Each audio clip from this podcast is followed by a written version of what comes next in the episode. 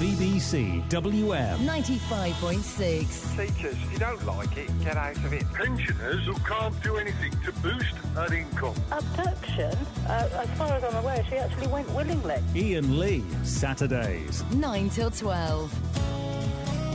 BBC WM. 95.6. Morning, this is Iain Lee filling in for Nick Conrad. How long does it take to get married, for goodness sakes? I'm here between 9 and 12, and uh, as always, it's a pleasure to be here. And I'm keen to get your input. Lots of things we're talking about this morning. When was the last time you cried? How do I teach my three and a half year old son to whistle? Uh, it's easy to whistle. How do you communicate that to a three and a half year old boy?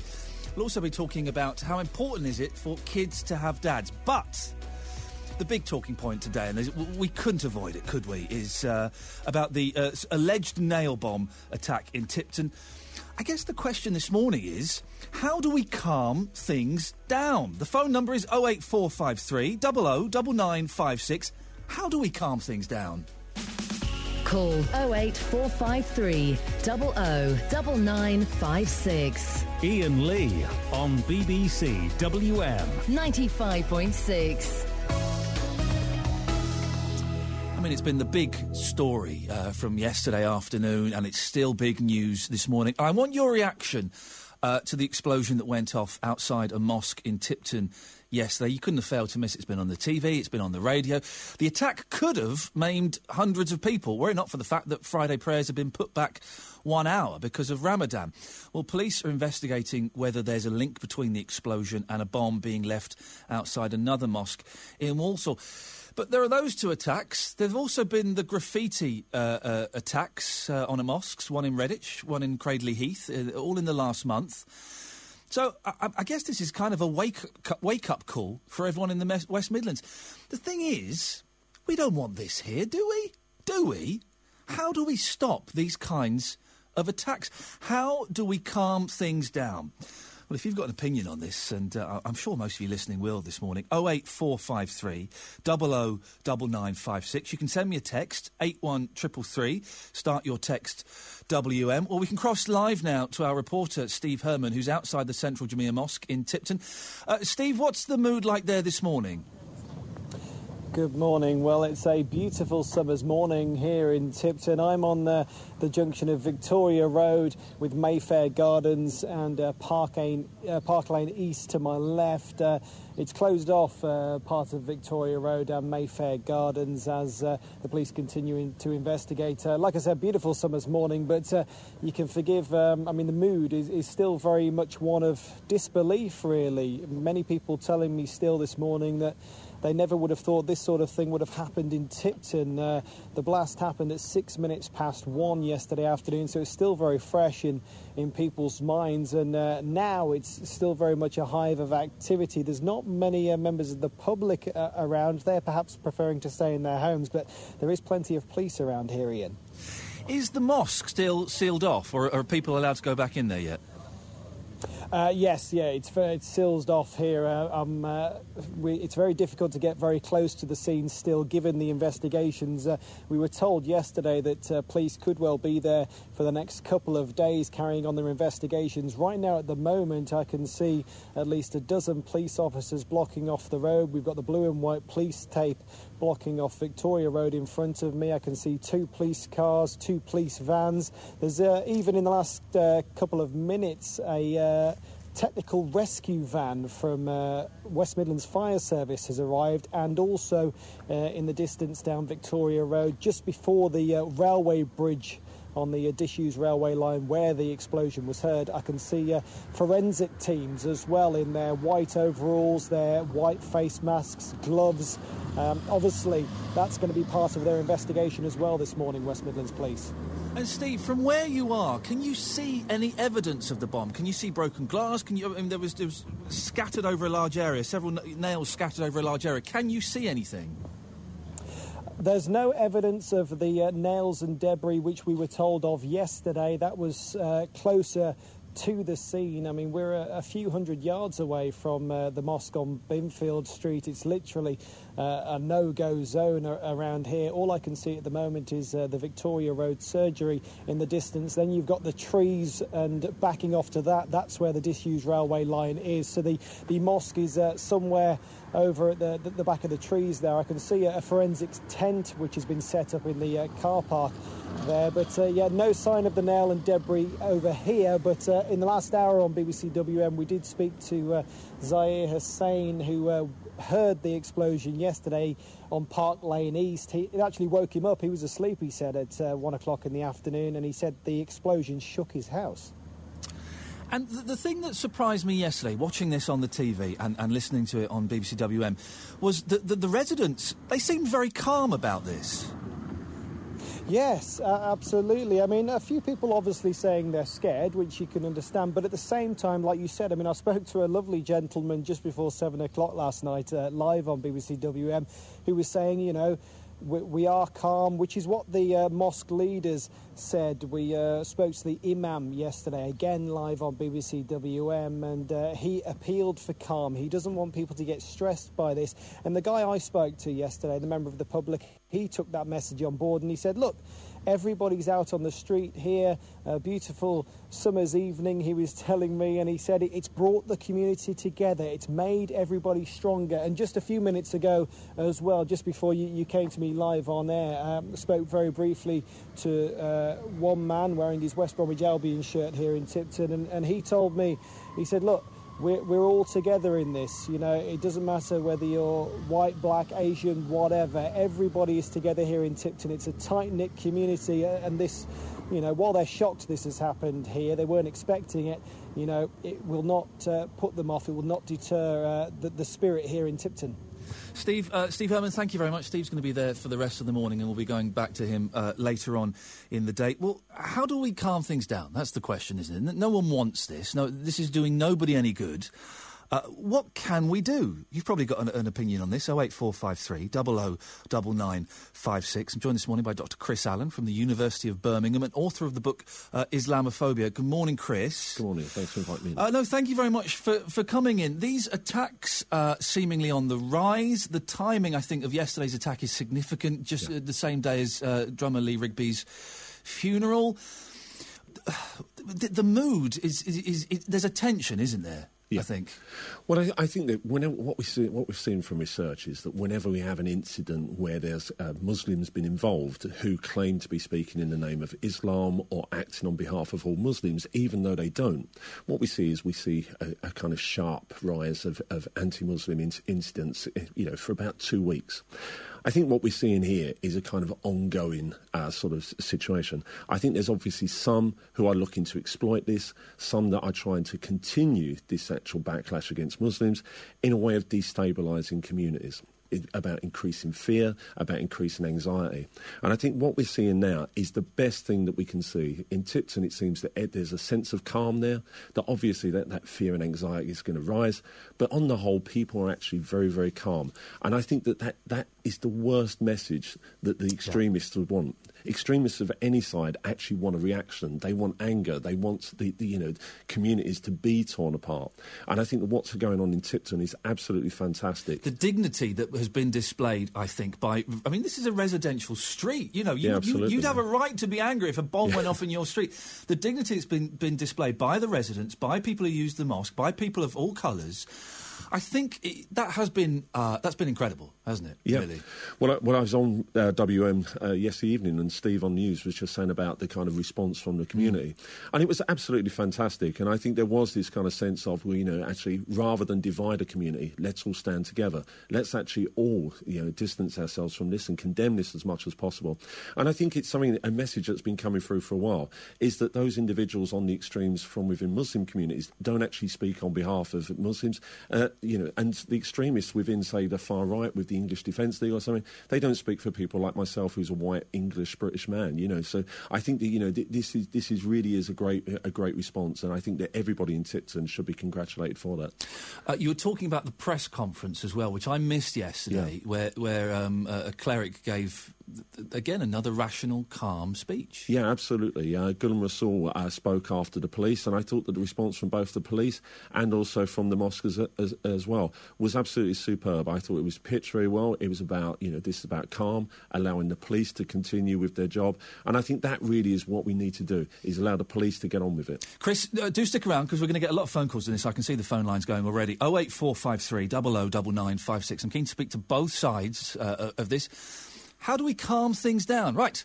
We'll speak to you after we get a little bit of travel. Morning, this is Iain Lee sitting in for Nick Conrad. He's away for another couple of weeks.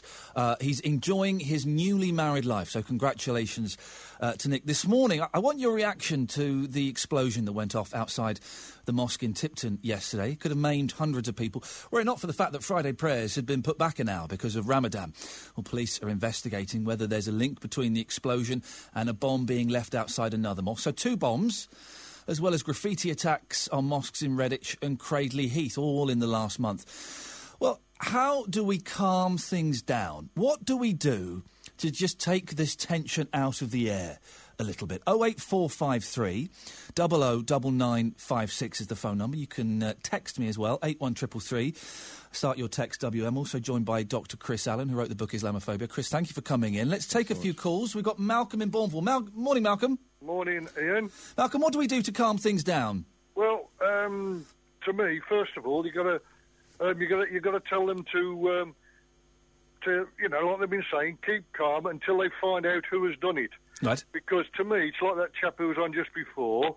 He more or less said it all, really, what I was going to say. Because let's face it, the the fanatics of what, of whether it's uh, whether Christian fanatics, Muslim fanatics, or whatever, they will do anything maybe to try and stir it up.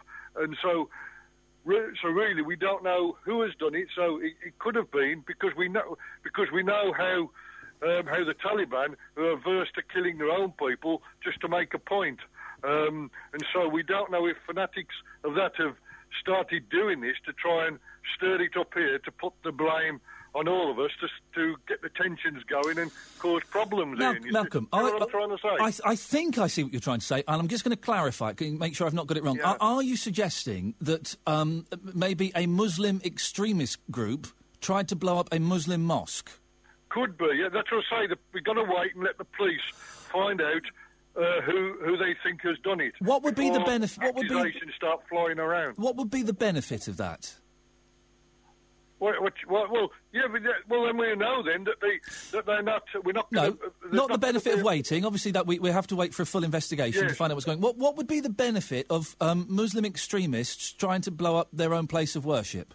because it would stir up the ordinary people into much more rioting and so on, and, and there might be a full-scale riot between the Christians and the Muslims, which is what they're trying to do in the Western world, aren't they? Uh, You see, they're trying to take over. They won't say so. Um, Who- you know, the fanatics are trying to take over the Western world, aren't they? are they? Yes, they are. Th- in- In what way take over?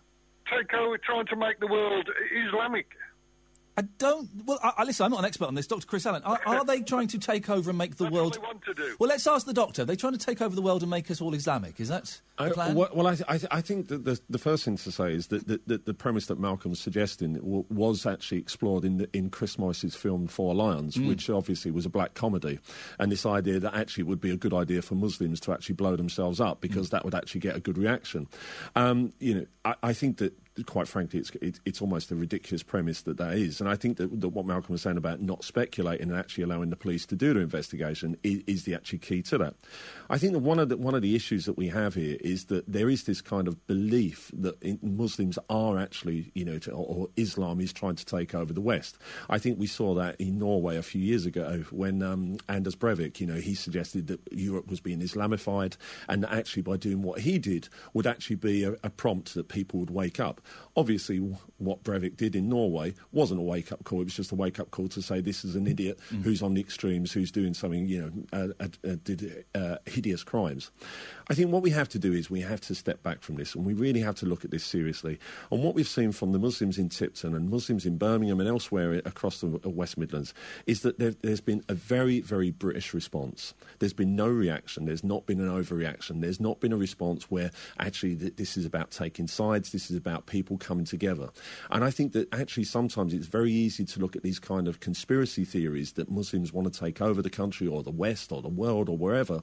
And actually, when we look at the reality, what we've seen in Tipton is a very, very British response. And I don't think that that would be different whether that was Muslims or non Muslims. It's actually about being in Britain and actually living in the- the way in which Brit- British people live.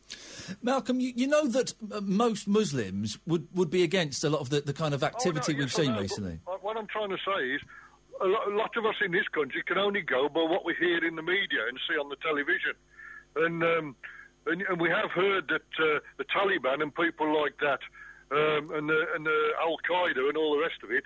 That's what they would like to do if they possibly could. Now, what, what do we do to calm things down then? Let's try and come up with some practical suggestions of how we can ease this tension and stop anyone planting bombs or killing people.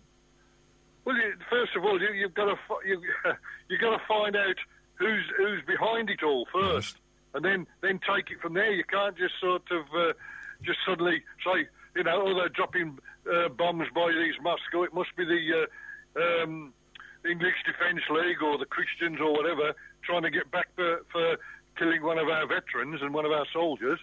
You know, you can't just. Start doing saying that because they might be doing that. do you know what I'm saying? Oh, I do know what you're saying. I don't think anyone, particularly here at BBC I don't think anyone has said, oh, it's the EDL or it's the, the Christian no, far but right. I, I think we've kind of been, from the reporting I've been uh, listening to over the last day, I, I think we kind of have been um, uh, taking a step back and not pointing the finger at anyone. But, but it, it's Yeah. very unlikely they'd be doing it to themselves, isn't it?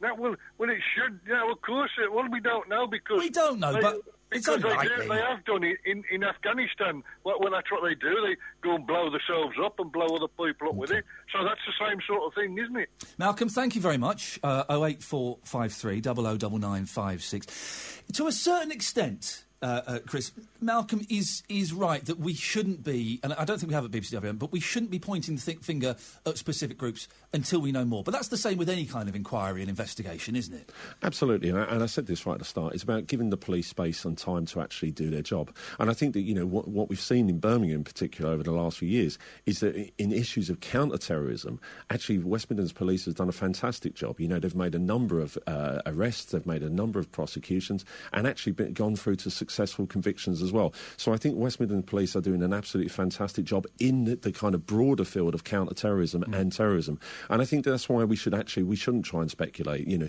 I think that what we can see is in Redditch, say for example, obviously the, the mosque was daubed with graffiti. There was swastikas, there was the EDL, there was uh, uh, KKK, and also National Front actually put on in the graffiti. Wow, okay. But what we, what we what we have to realise is that that may not necessarily be people who are affiliated with those Yeah. groups. It's actually there as a provocation. You know, so somebody who wants to provoke a response will actually put something like that because it's about dividing communities. It's about destabilising those sensitivities. I've not seen an NF daubed on a wall in white paint since about 1979. wow, retro uh, racism. Wow. Ivan's in Willenhall. Morning, Ivan. Oh yeah. Um, I initially found in to say more or less what Chris has just said. Uh, it's a very British thing to do what they've done in uh, Tipton, but the best thing to do now is to stop going on about it. You know, the, all this media coverage, everybody's talking about it. in my opinion, enough's been said. Just leave it to the police now to sort it out. But the more you keep talking about it and saying things are great, whoever's done it and whoever did do it did it to cause trouble. I think we'll have a go at something else. But if you give them all this cover, uh, you know, it's, it's just going to get them going. But Ivan, if we give them all this coverage, but we highlight the facts that, that from uh, from both sides of the community, there's been a very mature response. That there aren't Muslim teenage boys roaming around the streets at night with flaming torches. If we kind of shine light on this, doesn't that take away some of the power of the in inverted commas terrorists who did this? But how much light do you want to shine? Like, like say, I know it only happened yesterday, Yeah. but the national sus- media's a been on about it. A suspected bomb went off in a mosque. That's quite a big story. It, it takes a little bit longer than what 15 hours for that to calm down, doesn't it? Well, yeah, but you're keeping it going by talking about it. The, the best thing that's happened is the response in Tipton. There's been no response. You know, but if you keep going on about it, it's going to get somebody going off somewhere. And I agree with Malcolm. I think it's quite possible that it was some extreme Muslims. And bear in mind, no one was hurt. And that the meeting in the church was an hour late or an hour early. That's why it was missed. Chris, you want I to have come in? wonder Hang on a second. Ivan. Chris, Chris wants to work. Chris, Yeah, I, I mean, I, I think I think one of the things is what we have to realise is that had a bomb gone off anywhere, there would have been more than 24 hours coverage, you hmm. know, in the media. And so I, I think that actually taking away, you know, if we exclude the, the fact for the moment that this was a bomb at the back of a mosque, actually this would have carried on wherever this bomb would have gone off and whoever would have placed it. So, so media coverage would have carried on. If this would have been a, a bomb at the back of a church, for example, I'm sure that actually we wouldn't have people phoning up saying, let's not talk about this, because actually what I'm hearing is very similar to the debates that would have occurred had this have gone off at the back of a church, had it gone off at the back of a synagogue. It would have been this kind of, this kind of uh, implicit assumption that actually some sort of Muslim extremist group was behind this. I think that what we have to do is, you know, and, you know, listening to, to Ivan and Malcolm, actually there's this kind of suggestion that we should give the police space to actually sort of do their job, that actually there's been a very British response in terms of all communities in, in um, Tipton. But I kind of worry that what's, what the, the driver for this is that it's the suggestion that actually give the police space to do this because in the end they'll find that this is Muslims who have actually done it. I would suggest that it's highly, highly unlikely, and I would, I'm happy to actually come back on air and apologise if I've got it wrong. But I'm, I'm, I'm almost certain that actually, you know, that this is going to be some individual who was acting on their own, who was actually trying to destabilise communities, and you know, they may or may not have uh, some sort of link with a far right organisation, or at least have some sort of sympathy. That would be my suggestion. Ivan, four events, uh, all, all within recent uh, uh, weeks, the two bombs uh, and the graffiti attacks in Redditch and, and Cradley. Why do you think that uh, members, some members of the community have got a problem with Muslims?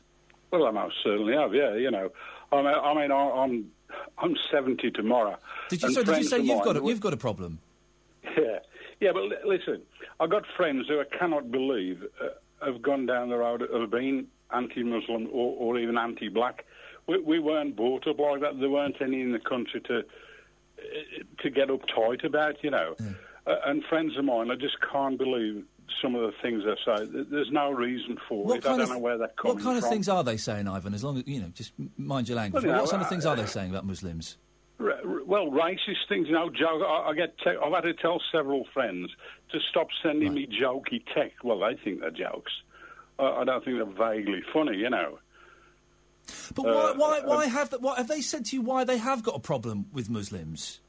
Well, they really don't know. You, you know, you, you pick them up on it, and they'll, they'll come up with some silly excuse. You know, I I had to take my grandson to hospital last Sunday, and they were nearly all Asian. The nurses, the doctors, every, uh, and they were fantastic. I have no problem at all. But lots of people j- just look for it for no reason whatsoever. Ivan, thank you very much uh, indeed. Well, you've written a book about or called Islamophobia. Chris, why, why do people have a problem? Well, I think it's an issue around. Uh, there's a lack of understanding around uh, Muslims and around Islam. There is this kind of. Uh, there's. I mean, it works on so many levels. There's the kind of international uh, sort of perspective, and obviously we have to appreciate that for over a decade now, you know, British forces have been in a kind of uh, conflict situation in places such as Iraq and Afghanistan, and then of course we have Muslims here, and there's uh, you know increasingly Muslims are visible in society. You know, you can go into the centre of Birmingham, you can go into the centre of most towns or cities in Britain now and see Muslims. And I think that there's this kind of this issue is that we forget that actually Muslims who live here are actually British and have born, been, uh, you know, the vast majority have been born here. You know, second, third, fourth generation. You know, very similar to you know sort of a lot of the the kind of uh, people that came to Britain. You know, in the kind of 50s, 60s, and 70s, part of the mass migration. I think that people cling on to a nostalgia that actually things were much better in the past. It's very easy to scapegoat people who look different, who maybe are perceived to be different, even though, as we've seen in Tipton this morning, that you know the response from Muslims has been very, very British. And I think that what we really see there is that you know it, it's very much a kind of thing where we don't differentiate. So we, we use an example of something that goes on in Afghanistan, you know, what the Taliban may do, and actually then project that onto maybe that's potentially what somebody in Tipton may do. And I don't think we do that with any other community whatsoever. So I think that there's the kind of the, the local, the national, the international levels, and it becomes all mixed up in, in the way in which we understand it and the way in which we try to deal with it. Let's go to uh, Ranjit in Oldbury. Morning, Ranjit. Morning, how you doing? Yeah, All right. fine, thank you. Ranjit, is your mouth anywhere near your telephone? It is, yeah. Can you hear me? It sounds like you're in a separate. room. It sounds like you're in a separate No, room. I'm in a big room. Oh, Yeah. Mysterious. I go mysterious. into a small room. How you doing? all Yeah, right? I'm fine, thank you, Ranjit. What's what's your take on uh, what's been happening in the last 24 hours? Ah, It's horrible. It's absolutely, you know, it's not a nice thing. I mean, I'm not a million miles away from there. I'm in Oldbury, yeah. Um, but two wrongs will never ever make a right. That's the one thing I'm going to say. And What, what, thing- what are the what are the two wrongs? Whoever's bombed that um, mosque, yeah, Yeah. in retaliation, I mean, it's obviously got a connection to the funeral yesterday Yeah. of, of Lee Rigby. People yeah? have made that assumption. Yes. Okay, no, no, it's it's, it's pretty obvious. You know, um, he was a soldier going about his business. I, I don't want to go too much into No, to, that yet. no, just Okay, because it's it's, yeah. a, it's an open case at the moment, so we have to kind it's of just. retaliation. Right. It's probably is more than likely it's probably a retaliation. Somebody, is, maybe a lone person, is running around trying to make a point. Yeah, I want to talk about Islamophobia. Yeah. I think you know the media's got a lot to do with it. A lot, yeah. You had uh, court cases where people were, you know, grooming children, and in the papers they said people of Muslim origin, of Pakistani origin. There's no need to say that in the paper. They were perverts, and that was what it was. And it was just a coincidence that they were Muslim. So in the papers, you don't need to do that. Yeah. And then we adopt things, right, which are good about the Muslim religion, right? People like Mo Farah, I think he's a he's a Muslim. Yeah. You you you, you go on about Aladdin. That's Aladdin. That's a Muslim thing. But we, you know, when we go to I, pantomime. I, I suspect, Ranjit, that most people sitting at home watching Disney DVDs would, would not be aware they are watching a, a, a Muslim character on a, on a flying carpet. The thing about I don't want to go off too no, much what on I'm this. saying is, yes, what I'm saying is, the media portrays them as evil people, and not all of them are like that. There's very small, and I'm looking in it from the outside. I don't know if they. Uh, uh, what, what religion are you, Ranjit? I'm a Sikh. You're a Sikh. Okay. Now I don't know if the media does portray them as evil people. Uh, the, the thing that I heard, you talk about the child grooming. The, the thing I heard more than Mus- that they were Muslims was the fact that they were Pakistani and Kashmiri. That was what, what stood out to me. Yeah, but you know Stuart Hall, he was a distinguished English gentleman. Uh, Nobody mentioned that, did they? You know that teacher that ran off with the children, uh, the, the child to France. Nobody mentioned that he was English. So there's no need to mention where they're from, all right? And then when you, uh, what happens? Someone like me, right, with young children, uh, you know, I would be fearful of these people, but I know a lot of them, and a lot of them do disagree with. Uh, Oh, of course they going do. on. Ranjit, Ranjit raises, raises a good point, I, I I think, and I've heard this point discussed before about well, why do we label people Muslim terrorists? We don't call people Christian terrorists, and why the the, the, uh, the, the child grooming? Why did we have to mention they're Muslim uh, and, and Pakistani? I, I don't know the answer to this one, Chris. Well, I think I think I, I think Ranjit makes some, some, interesting points, and I think that there is an issue about when things go into the kind of public spaces and whether that's come through the kind of politicians or whether that's come through the media. And I think that what happens is it's, it's not necessarily um, the, the kind of uh, sensationalist reporting of all media. It's, it's the sensationalist reporting of some sectors of the media, and I think that there are a couple of newspapers in particular where you could look at some of the coverage around issues around Islam and Muslims, where you would actually kind of suggest or question the extent to which um, you know the, the extent to which they, they are actually kind of exploiting an issue, you know, to, to make a particular uh, a particular point there. I think what we what we've seen, particularly with the grooming cases, was that actually the reporting has been actually quite balanced. And you were right in saying there was there was an issue around ethnicity and about the kind of cultural sort of Mm. practices within uh, particular ethnic groups. I think that then what happens is is that some latch onto that, and then we'll talk about this being, uh, you know, kind of inherent within Islam. That actually the teachings of Islam allow for this sort of practice, and then we get into this sort of thing about how they come here and they do this to our women because our values allow this, and it's very much about setting this kind of us and them up.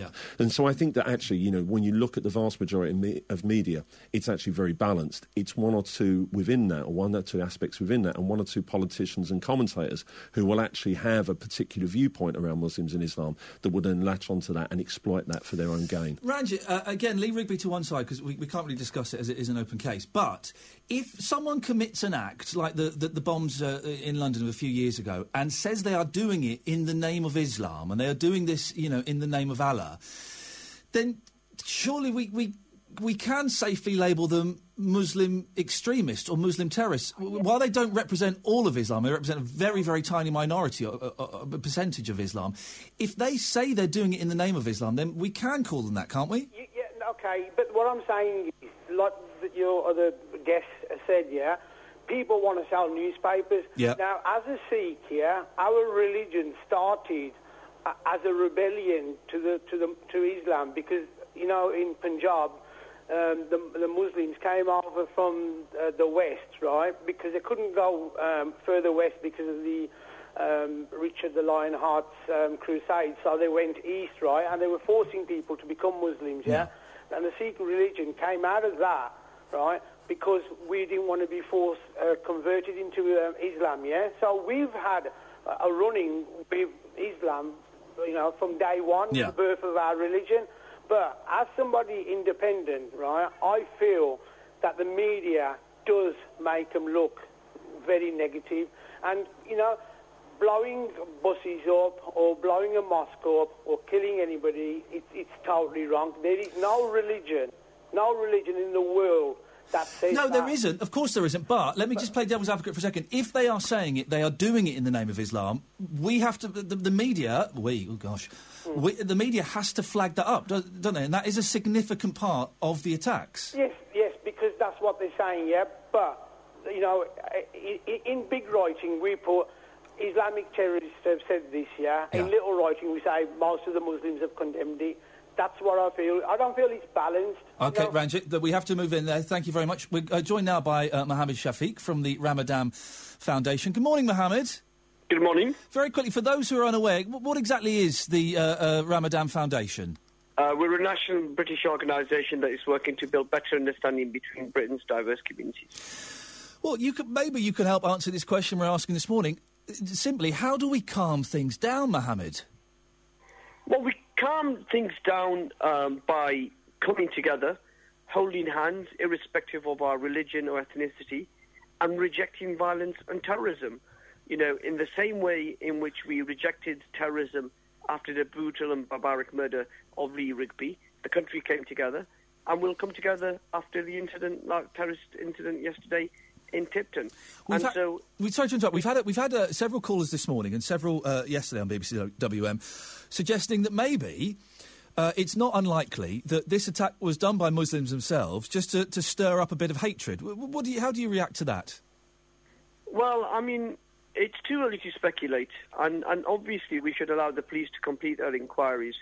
But we've seen an eightfold increase in physical attacks against mosques, documented by uh, independent sources, i.e., the police, the Home Office, uh, and the Association of Chief Police Officers.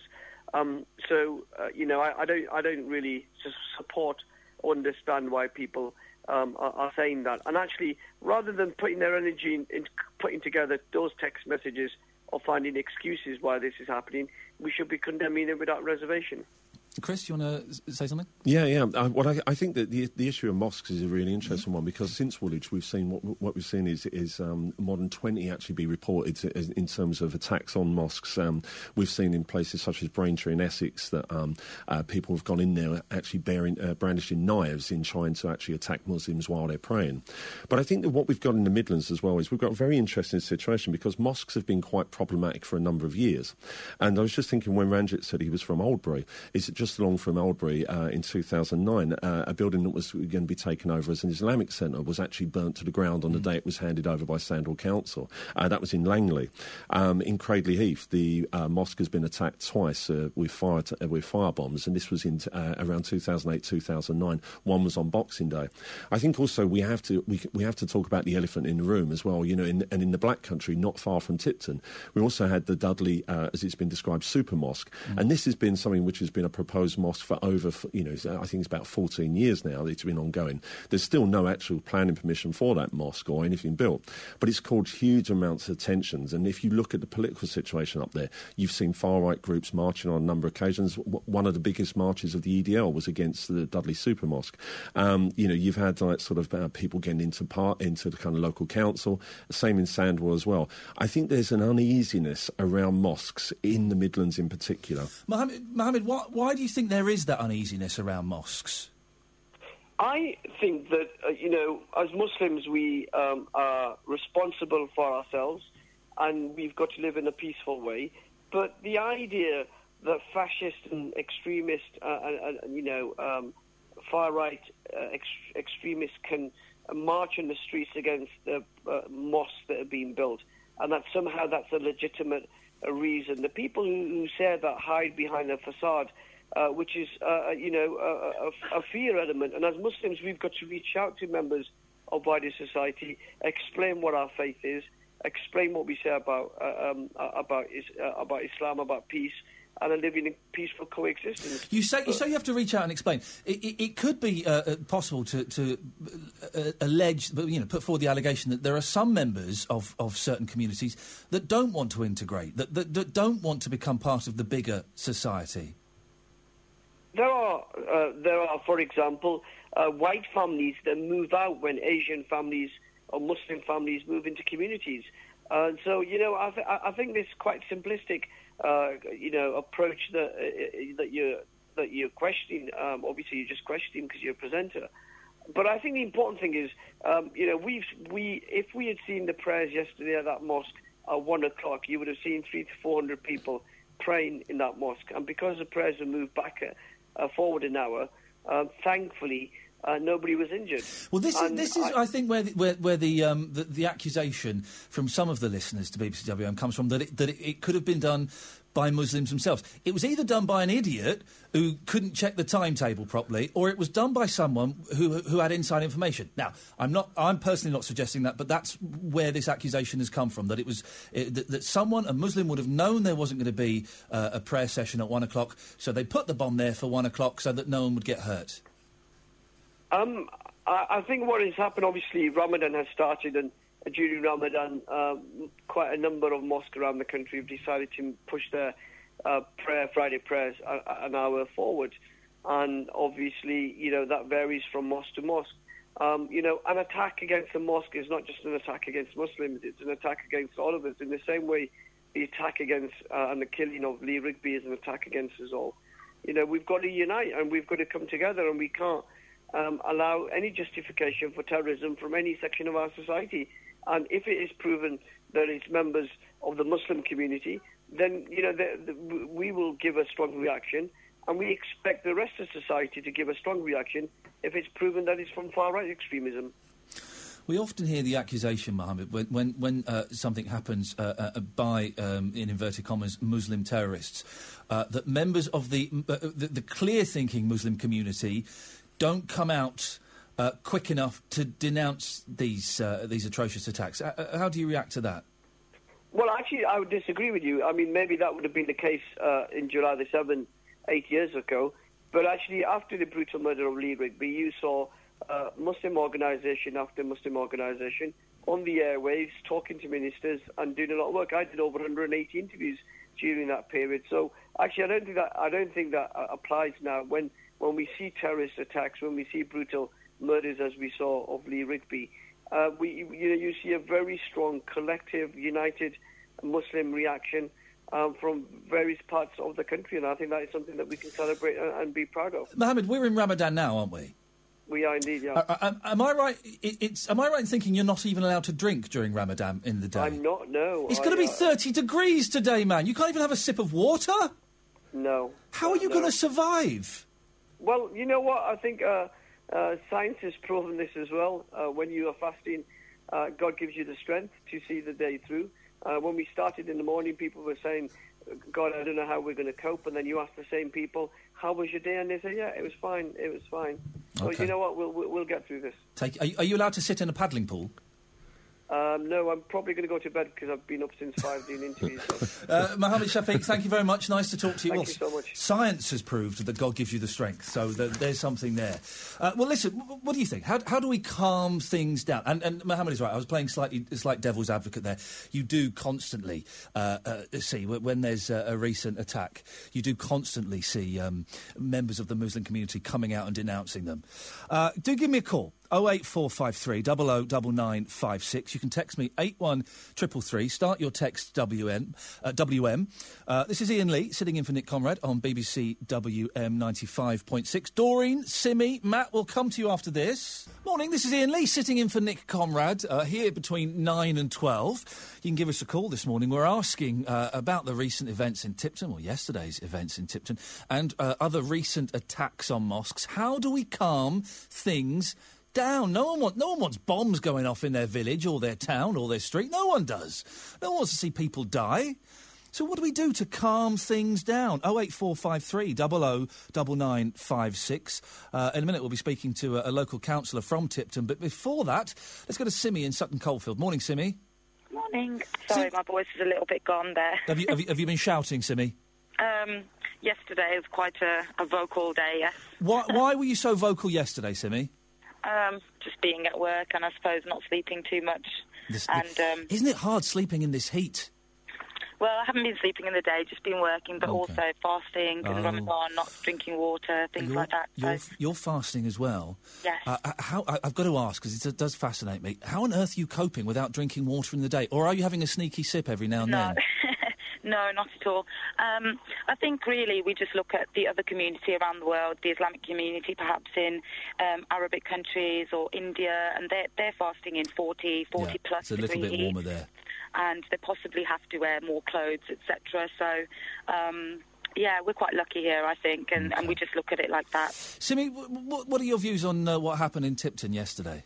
Well, obviously, it was um, it's an awful thing, but I do I do respect how everybody's remained very calm. I think that is the spirit of Muslims in general in a small community, and especially during the month of Ramadan. And um, on a day like Friday, which is also the holy day for Muslims. So I think that's just, you know, Muslims who are trying to exemplify that we have to deal with things peacefully and show a different side from what's perhaps been shown in the media, which I think others have already um, touched upon previously. Um, I think Ranjit was saying about how the media blows things out of proportion slightly. You know, these these buzzwords that are used. Um, Islamophobia, terrorism, Al Qaeda, all these kind of words which just perk people's ears up and, and, and make them assume things about Muslims who, who probably, you know, they don't know much about Muslims. I think this is this behaviour shown yesterday exemplifies what true Islamic behaviour Mm. should be to remain calm during a situation, wait for things to be investigated, not overreact. You know, like you said, there's not young boys in the streets causing riots Mm. or anything like that. And I think, you know, we'd be quite proud of proud of how they've reacted to, to this. If to someone, you, you, talk about, you talk about the buzzwords, and we'll, we'll speak to uh, to Chris in a second, whose book is one of titled one of those buzzwords. But if so, uh, surely we have to report. And listen, I'm quite new to doing this serious sort of stuff, so I don't know the answers. But if we, if, if someone builds, if someone commits a, a, an atrocity, a murder or a bomb, and says they are doing it in the name of Allah or they are doing it in the name of Islam. Then we have to report that, don't we? And, and, and they, they are, by definition, a Muslim extremist. Yes, certainly. I understand uh, where you're coming from. But say something like this. I mean, it is. It, it's an act upon um, the, you know, the, the religious building, the house of Allah, and um, on, on a religious day like a Friday, the most holy day in the week, also during the most holy month of Ramadan. So the thing is, it can also be considered as this is quite an extreme act as well. But when reporting such news, it's never it, it, it's never that you know if it's something to do with the EDL, for example, that have um, that that graffitied mosques or burnt down masks or anything like that. It never gets labelled as terrorism, so to speak. And it is an ex- it is extremist behaviour, but it's the words that kind of get out, you know. Um, Well, yesterday is, is, is, I believe, being looked at as, as, as a terrorist attack. Right, but it's just the, the wider view, the media on a whole. And if it was, and if it was, and, and, and, let's just assume, let's not talk about this, but let's assume that there has been attack done by an EDL member somewhere. It would be labelled as an EDL member has attacked, or a member of a far right organisation has attacked. So it, it, it would be labelled like that. But it, but it, they don't jump onto the word like terrorism. And you've got to understand that I believe, you know, obviously this is this is an issue that's that came about in um, after 9/11. The word terrorism became much more frequently used, and uh, after the um, the uh, the bombings in London as well, which obviously no uh, no normal Muslim would condone at all. But the use of the word terrorism, which harks back to that time and the fear of that time and the catastrophes of that time, I think in people's mind, they, you know, it's, it's a preconceived kind of notion about, you know, these kind of people who are bombing buildings and this, that, and the other. It's that word terrorism, which isn't isn't ever used so much for um, the far right uh, Te- EDL but- movement. but the, the definition of terrorism is systematic, systematic use of terror, often violent, especially as a means of coercion. Um, it, it- so basically, it's an act of violence to change people's opinion. So it, it's the correct word to use, isn't it? Yeah, but then you know it's also the correct word to use in the other. Um, Yep. where- if if um, if people are blowing up uh, mosques Yep. or graffitiing mosques, And- I do believe that it, it, there's nothing different. I just Simi- think and that, that word has been used. Yes, I'm, I'm moving on just because I, I, I want to speak to a councillor a second. But Chris, you've got something to say. Yeah, I, I think I think that all these terminologies are very are very uh, sort of interesting, but I think that there are those legal definitions, and when and when the police make a designation, it's if something is terrorism or if it's hate crime, Mm. it's because that they are looking more towards a successful uh, um, uh, arrest. Uh, conviction and pr- uh, prosecution, rather more so than actually what a perception would be. So what we see is things such as graffiti, uh, smashing windows on mosques, um, sort of pulling Muslim women's hijab from their heads, uh, verbally abusing someone. That is designated as a hate crime because there, the, the police are more likely and the, and the crime prosecution service are more likely to be able to prosecute the perpetrator rather than if it was under the heading of, of terrorism. So we need to bear those sort of things in mind. Chris, thank you very much. We're going to cross uh, back to Tipton now. We can speak to uh, a councillor in the town, Saida Amina Khatun. Good morning, Saida. Good morning. Saida, what's um, you've had a night to think about what happened. How, how are you feeling this morning? What's your reaction to what happened yesterday? Well, uh, the feeling this morning is, you know, whatever's happened yesterday, we need to sort of uh, get together today and make sure that people feel, still feel reassured and um, supported, really, um, and, and, and people overcome what, what, what, what has happened and make sure that the feelings are um, that, that, that, that, you know, th- there, is, there is support out there. How did you find out about the bomb, Saida, and what was your, your first reaction? Um, I actually work on the estate. Uh, I only found out um, when I had residents come down and, and tell me that this has happened. I didn't hear the bang myself, uh, but uh, and then the police came and they did they did make the report that, that an incident has happened. They confirmed it, and they had to evacuate residents. And so I sort of got in, you know, um, I, I got involved because the residents were evacuated in a nearby community centre. I don't suppose you ever expected a bomb to go off on your doorstep, did you? Um, not really, no. Um, I don't think anybody expects that at all. And that must be quite concerning. If if a place like Tipton isn't safe, uh, or, you know, or has been subject to, to an attack like this, that, that must be quite concerning for the whole community there. It's very concerning and very serious. I mean, it just proves that this can happen and it can happen on anybody's doorstep. So we do need to be vigilant and, and, and learn what we can from this, really, to prevent anything else happening in, in future. And uh, have you spoken to local residents? How, how are they feeling? Are they worried? Are they concerned? Yeah, the local residents are, are you know, are worried. They're concerned that uh, it is uh, depression, shock. I mean, the, all the things that go with uh, something like this. It, it has, it has, um, it has scared a lot of people. But um, the spirit is definitely saying, well, nobody's been hurt. So uh, on that occasion, although it is serious, it's that the faith is there. Muslim community, they believe in faith, and they believe that you know. Um, God will help them to pull pull together. Do we know how damaged the mosque is? Um, I haven't got any extent of damage uh, to the mosque yet. Um, that hasn't been uh, provided by the police as yet. Saida, uh, thank you very much. That's Saida Amina Khatun, who is uh, a councillor in Tipton. Well, it's, uh, it's, it's the big news. Uh, some people suggesting maybe we're talking about it a bit too much. I suspect, as, as uh, my guest Chris said, if a, a bomb had gone off in the back of a church and we weren't talking about it the next day, Chris, people would, would say we weren't reporting it enough. Absolutely, I, I, I think that one of the things we have to we have to acknowledge is the fact that it's a big story in the West Midlands. You know, this is uh, Radio WM. That actually, you know, we need to talk about these things. And actually, if if for no other reason, what what is really great about what came through last night and through today is the the real calm response that's coming through. This idea that communities are getting on together, that actually working together. And I was just thinking that you know, in a very populist way, it, it's it's so British. It's almost as if it's keep calm and carry on. This is the way. This is the message that's coming out, and I think that's a really strong message to put out there. And by the way, I was watching uh, the BBC One news. Uh, this was like third or fourth. If that plane hadn't blown up at, at Heathrow and that train hadn't derailed in France, this would be the lead story Yeah, yeah, across the country. yeah. It's it's a big story. Uh, Doreen's in Erdington. Morning, Doreen. Morning. I'd like to reply to the chap that said um, you shouldn't say what the religion is. You shouldn't say they're Muslim. You've only got to listen to the names, and you know who they are.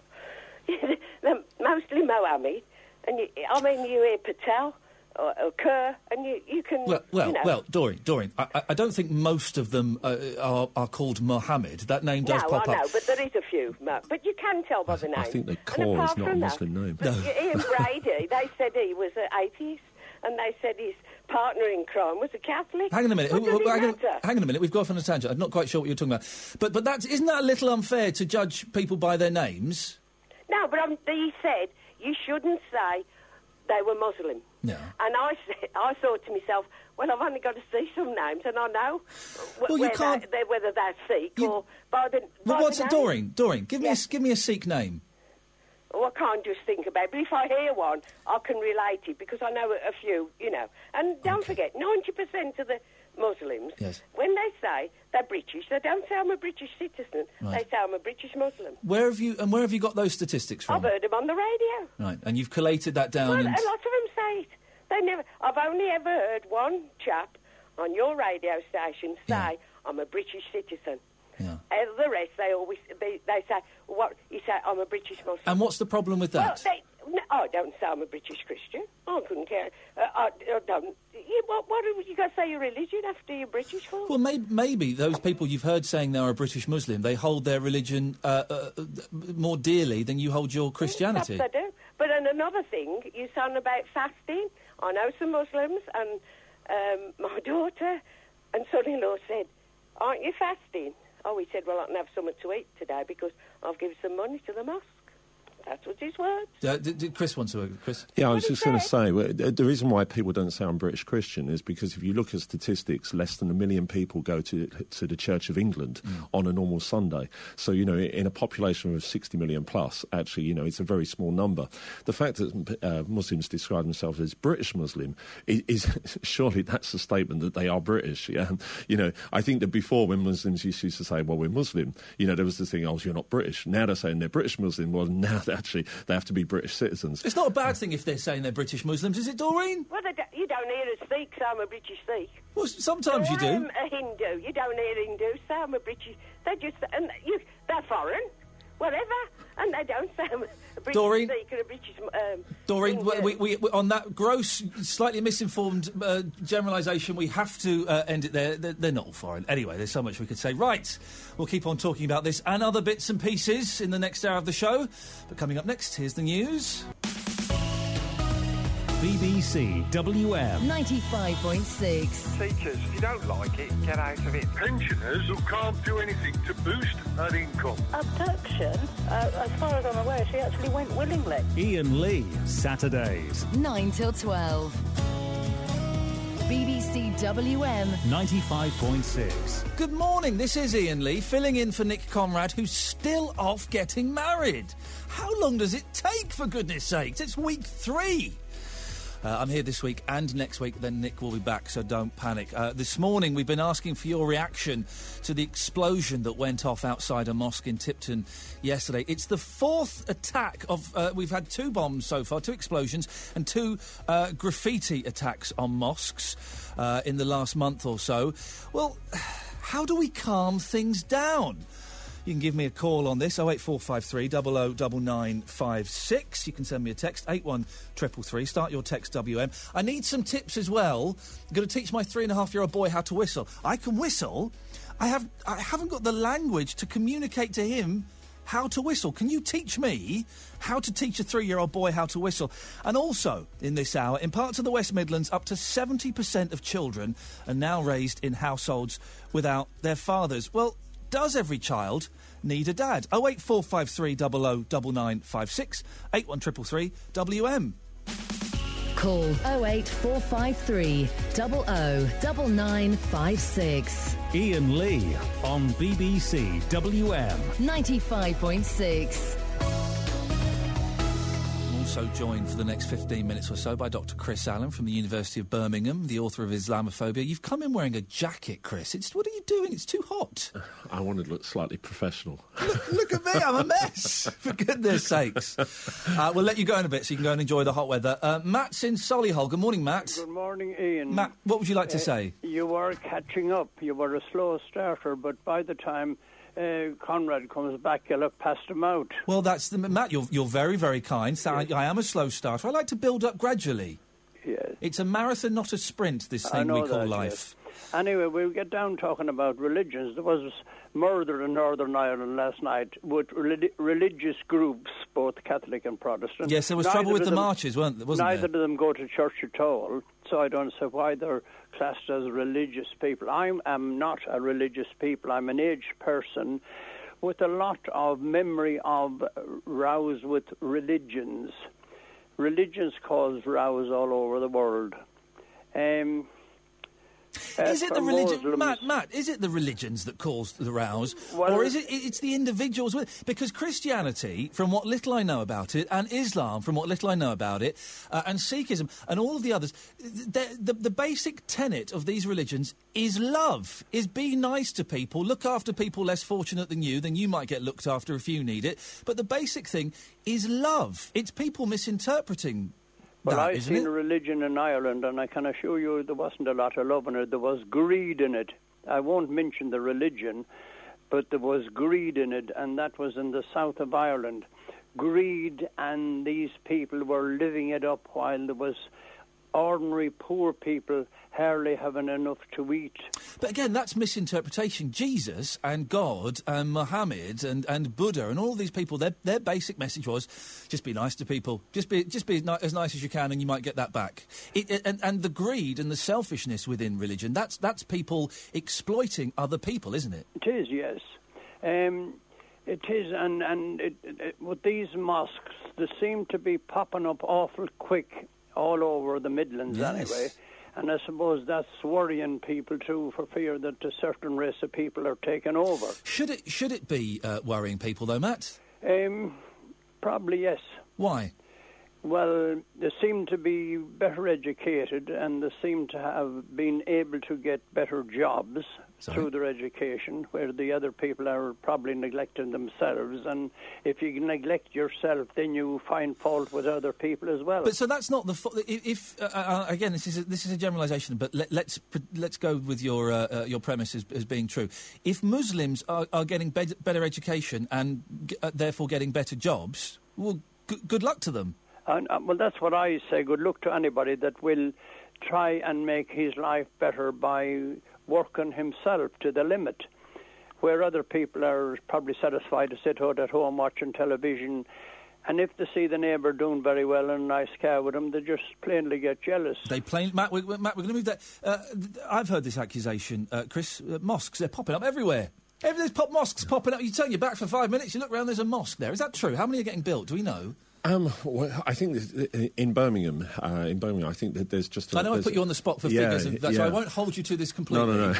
I I think there's, there's there's around hundred, but I think what, what we what we have to to remember is that there's still a lot more churches Hmm. than there are um, mosques in, in the West Midlands in the UK And as a a lot whole. more churches that are sitting empty. Yeah, absolutely, and I and I think this is the thing is that when you look at some of the churches, the, the new churches that are opening, a lot of those come from sort of African tradition uh, uh, of Christianity, because because actually these are the communities that are actually going and worship at these at the churches. In the same way with mosques as well, it, it's a kind of supply and demand thing that actually people are going to mosques, so that's why mosques are popping up and that's why they're being built. I think that you know what what we have to realise is that you know that, that some of the more mainstream churches, the, the Church of England, the Methodist churches, and so on, you know, actually a lot of those are you know largely empty on a Sunday hmm. morning. You know, so so it's you know we're not seeing a kind of growth of in the number of you know kind of mainstream churches. We're seeing a growth in mosques, but but it is really a supply and demand thing. Another argument uh, uh, that I've heard: Islam is a religion. It's not a religion of peace. It's a religion of hate, and it's a religion of violence. Well, I think that, I, and I was when I was listening when I was listening to Matt previously, uh, I think that what, what we have to differentiate is from the ordinary believer of any religion, somebody who you know gets spiritual enrichment, gets some sort of you know sort of um, something from actually practicing their religion, their beliefs that they have, and we have to separate those from the people, the very very small minorities within each of these religions who will use that for you know division, for exploitation, will use it for political or ideological gain, will use it to oppress, to, to divide, you know, to sort of target and vilify others, sometimes within their own religion, even.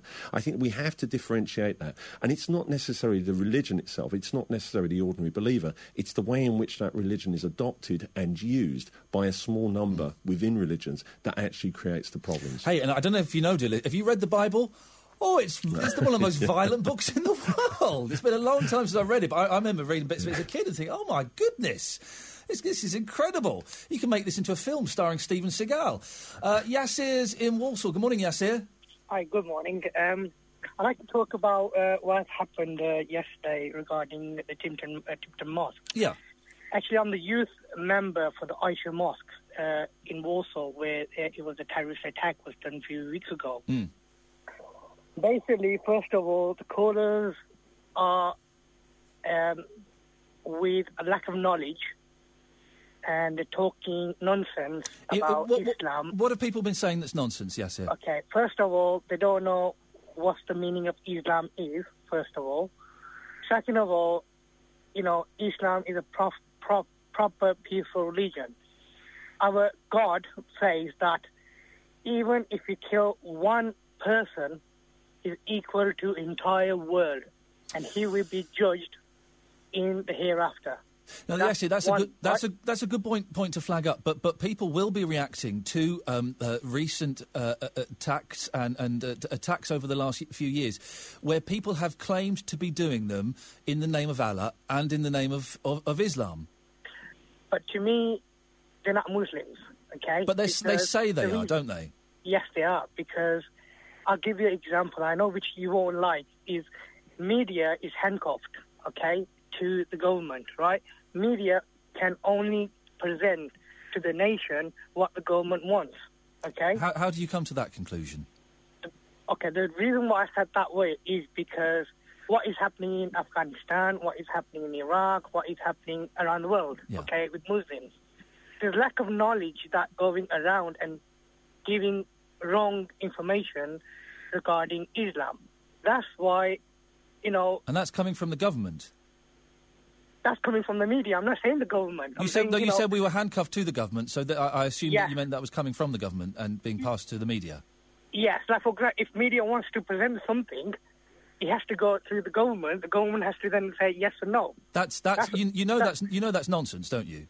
Well, I, I, I have never uh, had to, I have never had to make a phone call to Whitehall or Parliament and say, "Look, I'm doing this story about a bomb I'm that went off in saying I'm not, Tipton." I'm not I'm not saying that. What I'm trying to say to you is that when a publisher wants to publish something, he has to go through the management, all that you know, all that kind of stuff. I did everything, even if the reporter writes something, Yes, which I'm the witness yes. that a reporter has wrote something and was not published. Yes, yeah. How, how, do, how, do, how do you know this? How do you know that? Because I'm the witness. No, yeah, but how do you know that everyone has to do that? I, I, with gr- the greatest respect, sir, you're talking nonsense. Well, anyway. Um, Well, no, not with the, anyway. Don't don't don't come out with a ridiculous statement, be shot down, and then then then move on. It's a ridiculous thing to say. Of course, that's not how it works. Yes, there are certain there are certain rules within the media, in that we cannot libel people. Uh, we have to, and the BBC is particularly the BBC more than Sky. Uh, really, really double check their facts before they they kind of announce a story. Sky will pounce on a story and throw it out there without knowing the facts sometimes, and sometimes get it wrong. The BBC are, are very efficient at checking and double checking their facts before they make an announcement on air. But this, I this agree with you. this I thing, agree with you. th- which is which is which is great because we want to get real facts out there. But this thing that we have to run it past the government. okay. Um, basically, Now he's going to think I'm part of the, the, the, the conspiracy. Now he thinks that I've, uh, that I've got a little little light flashing from the government saying, "Don't let Yassir speak." Yassir, listen. To prove this isn't a conspiracy theory, stay on the line. We will come to you after this, but I, I have to do a little bit of business. Morning. This is Iain Lee sitting in for Nick here until twelve. We're talking about the events in Tipton yesterday. We'll move on in a couple of minutes. Uh, I just want to read a couple of texts before we come back uh, to Yassir. Um, put your names on texts. Quick message about the debate on Muslims. I'm 30 years of age, and as a white English lad, and many of my friends, we don't have issues with the Muslim race or Pakistani people. What we have issues with is the amount of mosques in the country. We see it as we wouldn't be able to go to Pakistan and just put, put up churches everywhere. I think I said this last week. I spent three months in Pakistan. There are a load of Christian churches. There's quite a few, so that's wrong. And also, I think as they are British, they should speak it. I think the, the issue most white young people have, uh, and then we lose. Well, most Muslims do speak English. It's kind of generally the older generation, the grands and granddads who, who have come over and, and don't speak English, but, but most of them do, so that's wrong. Um, good morning. Can I ask, says Laurie, has this, one, has this been confirmed as definitely a nail bomb? Two, was it actually in the grounds of the mosque? I've heard reports that differ with facts. It would help if facts are factual and not uh, upped to make better news. Tipton made national news some years ago, says Julia in Tividale. When uh, men from Tipton were found fighting in Afghanistan, they later became known as the Tipton Taliban. And Wag the teacher says, You can't say no one wants this. Obviously, the person who planted it does, and there will be a small minority cheering this on. You're, you're right, there probably will be. Uh, Yassir, we were talking to you. You believe I'm part of the, uh, the New World Order and the conspiracy theory. What else have you got to say? Um, also, I want to say that, uh, you know, first of all, lack of knowledge uh, regarding uh, uh, Muslims uh, because um, every every time when something happens, uh, especially what's happening in Aisha Mosque or what happened in Tipton, you know, people always think that Muslim. Do you know this Lee Rigby? The, the, Yeah, I, I don't want to. I don't. Want, I can't talk about Lee Rigby for legal reasons because there is an ongoing court case. Right. Okay. okay. It, it, it's it's like it's hard to explain, but wh- what I'm going to say to you in easy terms is Please do uh, very quickly if you wouldn't mind, because we are running out of time. okay, is is is that um, they need to learn about Islam and want to learn what the religion is about, and you know whatever is happening is not Muslims doing this. But but okay? there, but there are people. But the people that do it say they're Muslims, and you're right. Yes, of course we should learn. We should be taught about all religions at school. I was lucky enough; I was, uh, and we should, you know, look at these things with open minds. But a lot of the recent events have been done by people who say they are doing it as Muslims. Christianity and Muslims only five percent difference. Okay, what the woman was saying before Right. about Muhammad, right? Yes. You know, it's only five percent difference. You go to church, we go to mosques. What's the difference? Okay. Right? Yeah, yes. The Well, only- listen, we, we, we're going to have to end it there just because we, we are running out of time. Uh, you, but I agree with your point that yes, we could all we could all be better off by learning a little bit more uh, about various other religions. Uh, Chris, a final word from you. Yeah, I was just going to respond to Yassir, and and the, the problem you have is that when- when when you have these kind of statements about well, people should learn about Islam.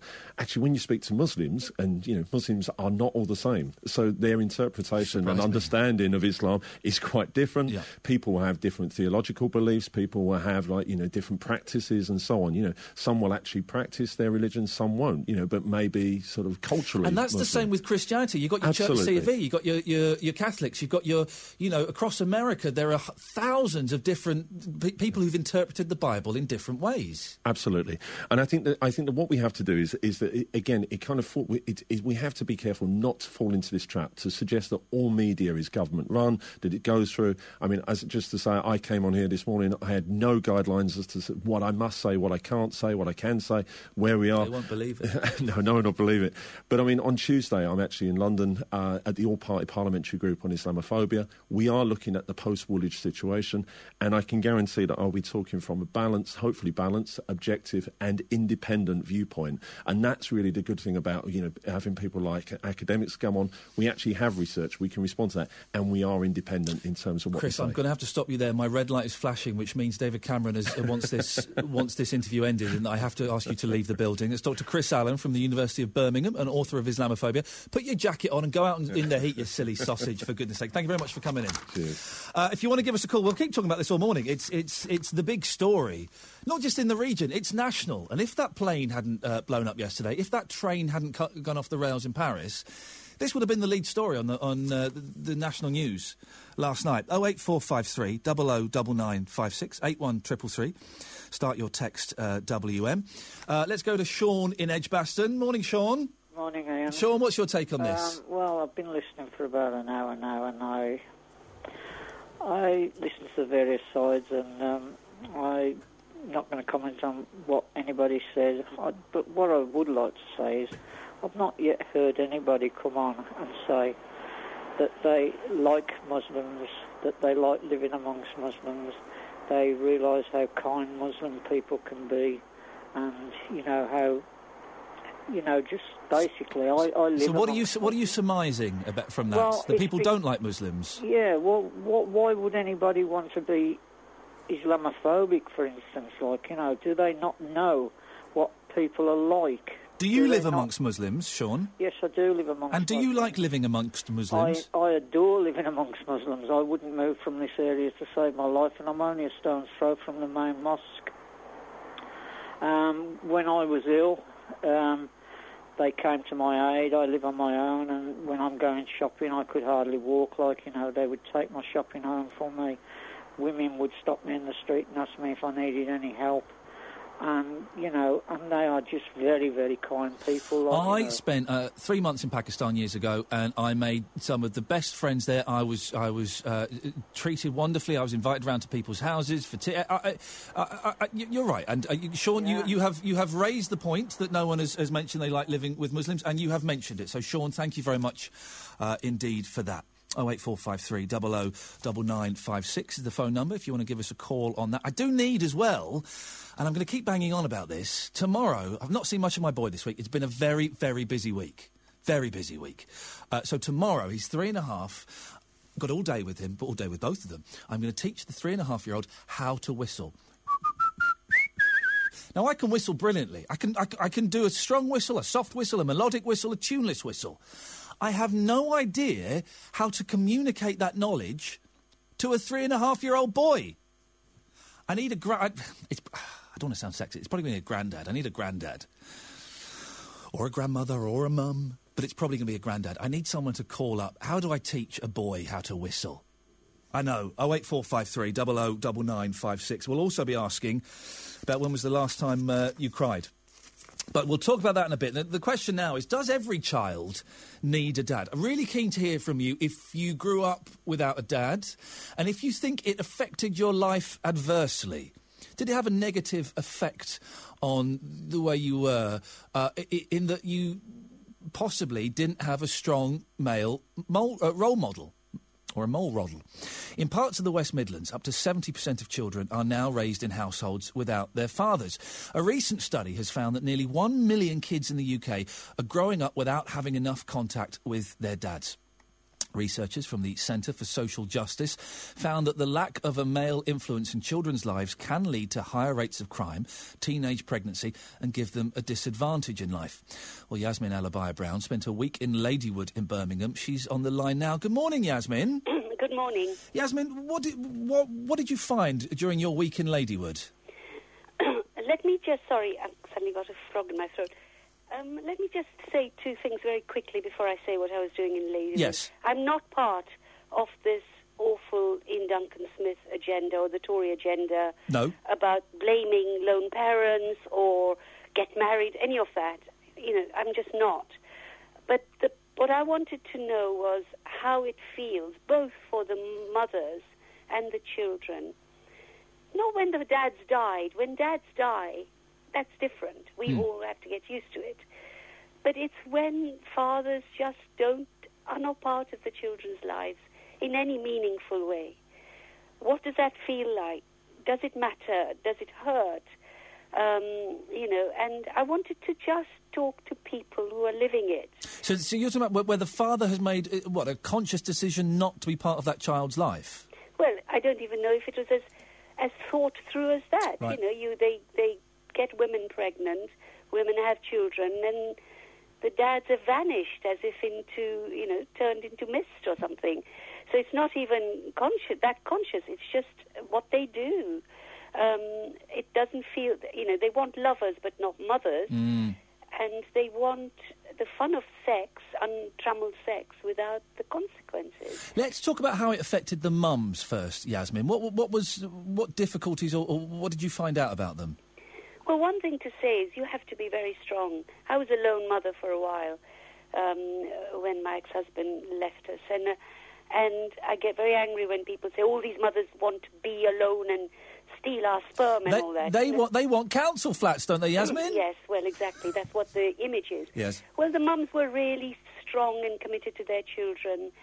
Um, the ones who came and actually they were really open, and uh, they really were very, very hard pressed, and they knew that their children. I, I did this just before Father's Day, and this whole country would be celebrating Father's Day, and here was an area where it was kind of almost meaningless. And they, the women kept saying, I didn't want this in my life. I don't want my children, my daughters, to go through what I've gone through. But equally, I did talk to men who were also very open. And I talked to men who themselves had never been fathered. And so were not fathering now. Um, and I just thought, and you know, the, the one, one piece, one bit that wasn't in the piece because it was a very long piece. Three little girls, two black girls and a white girl, about ten years old in their school uniforms, walk, were walking past me, and I said, "Hi, girls. Um, do you live with your dads?" And they smiled at me and they said, "Yes." And off they went. And then about ten paces later, they turned and came back, and they said, "Actually, we just say that." And at that point, I nearly cried. You know, so there is a. So a- why a why were they just saying that? The, the, the, the, the stigma, or were, were they uh, living in a fantasy slightly? Why why was that? because the world expects, you know, there's Father's Day coming. Yeah. I think for young girls, fathers have a, a, a very different role to play as for men. It's a very important role, but very different. And I think not having a dad, maybe they were fantasizing, yes, I don't know, but, you know, I didn't have a, a at all a meaningless uh, relationship with my father. And I think it's left left a lot of problems inside me too. It's something uh, that leaves you with a, uh, a something you have to deal with when you have relationship with men later on. But I also don't think that all fathers are good fathers and violent and bad fathers are better gone than there. I do believe that. But I think for the men, the, the, they need to think about how they are missed when they wander off. There is, th- we do hear, don't we, about how uh, important it is for. Uh, there's a massive shortage of male primary school teachers, uh, and the reason this is important, that you know, why we need more male primary school teachers, is because so many kids don't. They don't have a male uh, role model to look up to or to talk to. Uh, how important do you think it is to have that male role model for, for children? Well, I'm, I'm not even sure about the role model theory, but I do think that not having somebody dependable, um, a man who is dependable they can trust and have a relationship with, a non-sexual relationship with, is really key. And there's an, an old Sikh shopkeeper in Ladywood who's kind of become the male uh, in their lives, older older people as you know, people in their twenties as well as children. And I think having teachers, good teachers, would kind of help. Uh, do, do boys suffer more without having uh, th- their dad there?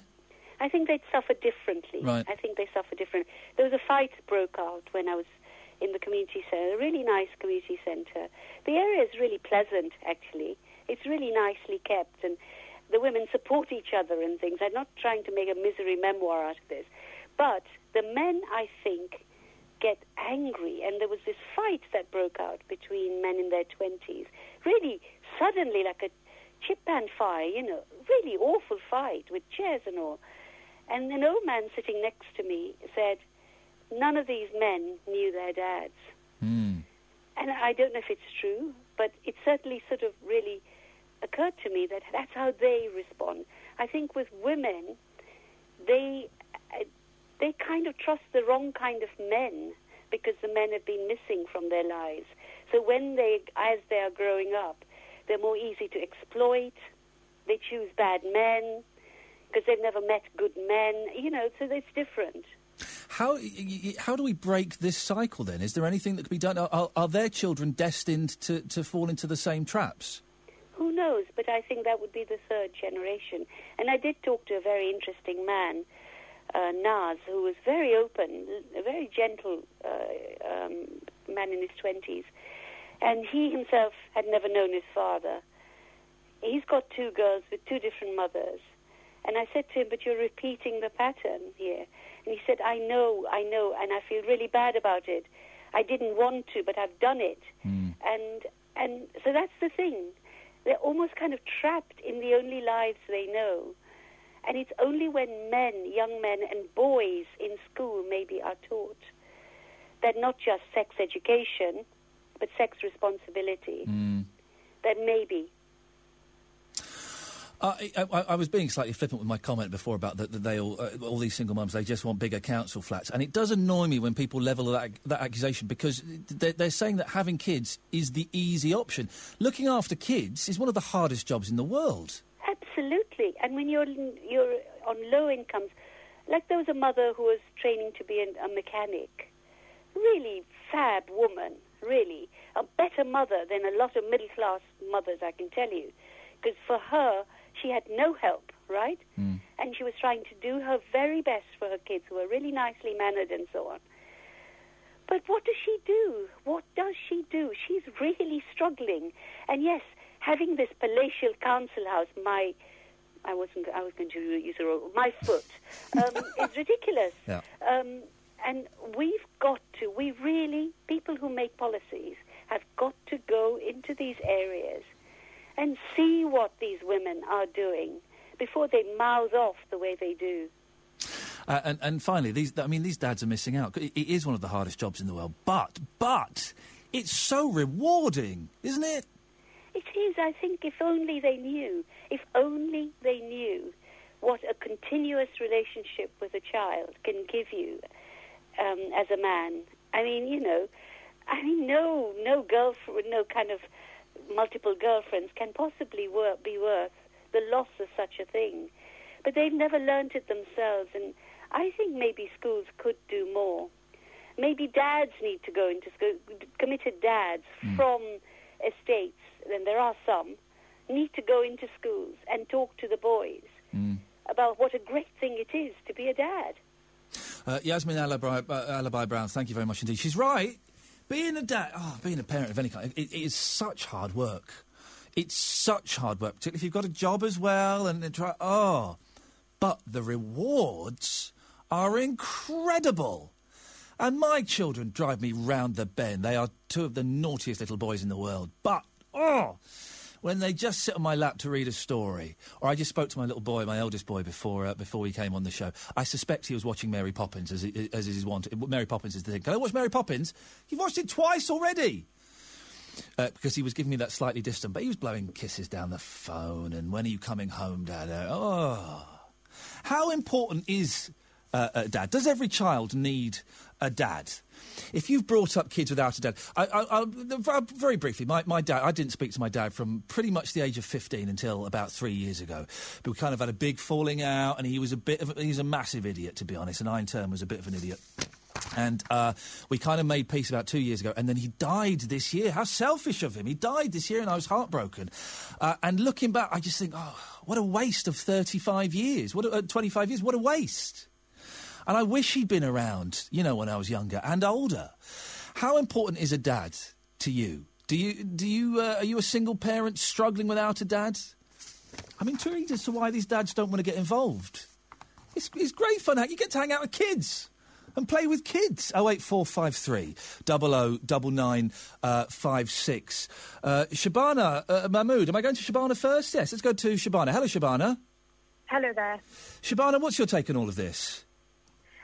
Um, well, I mean, I, I'm, I'm very happy to have a debate about the importance of You're the MP for and- Ladywood, of course, aren't you? Yes, I am. Yes, um, and, and, and, and, and because I'm the MP for the area, I do want to point out Yes. um, that I do think that this Centre for Social Justice report is actually highly misleading. Um, and and, and I, I don't know if you've already discussed in your programme, but actually, I'm not even sure that their numbers add up. They're focused on one tiny area in my in, in my Ladywood ward, Yep. uh, which has 772 households in it. Um, only 385 of which have dependent children, and only 19, one nine of which have lone parents. Uh, and you don't need to be an expert at maths to know that 19 out of 385 is not 70%. So I'm actually, um, I've asked the Centre for Social Justice to stand up their figures, and they've not yet got back to me. So I do, I do feel like we have to treat um, the, the description of Ladywood as a man desert with a lot of caution. Well, th- th- I'm well done you for flagging that up, and uh, do let us know if you get um, their correct figures, because it will be nice to have I a look at those uh, uh, uh, at some point. Um, but are you concerned about if it's not seventy percent? But are you concerned about the, the, the families growing up without dads? I mean, every every week in my in my constituency surgery, I see what I call the effects of poverty, and what I think drives family breakdown actually in my constituency and similar constituencies in the country is a lack of jobs. Um, that's where I think the pressure point is. My constituency has the highest rate of unemployment in the country, and I think a lot of some of the social issues we find result, come as a result of the lack of jobs um, in uh, in in the constituency and in the city, and the lack of skills that people have um, in order to get those jobs. That's where I think the biggest pressure points are. And the families that I meet in my constituency surgeries, it's always around household finances and living in cramped and inappropriate conditions. That is what, you know, those parents that come to see me tell me is causing issues in their own relationships and affecting the way in which they can they can raise their children. Um, and, and on your wider point, of course, dads are important. Um, and, you know, in an ideal scenario, um, I'm, I'm very lucky. I come from, uh, you know, a two-parent household. I have an excellent relationship with both my mum and my dad. But I equally know in my own constituency, lots of families headed up by single mums where a, a grandparent steps into the breach, Mm. um, you know, or an uncle or an auntie. And I think where you've got, um, you know, less traditional family structures, but there's still a connection with extended family members, I think that actually those children, um, you know, those parents actually have just as much support they need in order to raise their children because it is hard work. Um, it's very difficult uh, to raise a family entirely on your own. And where you've got support from other family members, I think that, um, you know, you've still got, uh, you know, consistency and stability for your children. Um, and I think that, that it's, it's important to recognise that we shouldn't just be tarring all families that are not the traditional setup as if somehow they're not good enough uh, or those children are somehow doomed to do less Well, well it's in interesting you mentioned that, bec- uh, Shabana, because there are there are some uh, newspapers, in, uh, in particular, that kind of do paint single mums. Well, as, as as scum of the earth, you know, as scroungers. They just they're having another baby because they want to get another bedroom and they want a bigger flat or or a bigger house. Now, uh, obviously, it, it, it's there may be one or two like that, but the majority, of course, are not like that. What what problems are you finding that single mums, and it mainly is single mums, what problems are you finding that they're coming to you with? Well, I mean, I, j- just to say, I think the, that stigmatising single mums in that way is absolutely disgraceful. What they what they come to me with um, are issues around um, around jobs, around childcare. You know, many many of the young mums I meet uh, would like to get back to work. They would like to, you know, if they left school very young without any qualifications, they would like to go back to college or do an evening class. And the, the things that stand in their way are issues around childcare um, and then also just not knowing how to get back into the job market um, if they've been out of it for a while or if they've never been the job market and not knowing how to navigate their way around that and not necessarily finding the kind of uh, tailored support that they need uh, through uh, the, the current work program that the government's introduced or the job centre more generally in order to get into work. So those are those are the issues, and obviously, um, you know, struggling uh, financially, uh, you know, that they think that quite rightly, the only way out of it um, is to get into work uh, and, and, improve their circumstances. And usually, that, what I come up against is the desperation of these people to find work, and that is where I think that the debate should head. I mean, it, it's quite lazy actually, and very easy for some journalists to uh, stigmatise um, and imply somehow that the state can legislate for people's relationships. Mm. You know, somehow pass a law that people have to stay together, um, which is frankly not possible and not workable. So instead of thinking about social stigmatization of people, I think that we need to equip people with the basic tools they need jobs and housing in order to be able to live stable lives, um, whether that's in traditional family setups or with extended family around you, um, but in a stability to children because I think it's the stability that allows the children then to flourish at school where you've got a more chaotic setup um, where one person is struggling on their own as anybody would do. You know, if you've got two or three children uh, who are very young, um, you know, I'm not a parent myself, uh, but, you know, the parents I know, it's an absolutely physically difficult job to do. It's 24 7.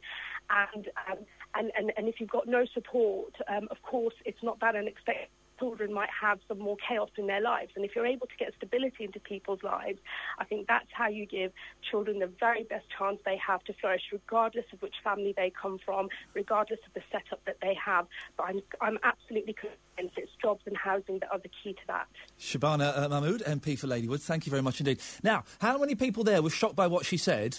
When she said that loads of the single mums that come to her are keen to get back into work.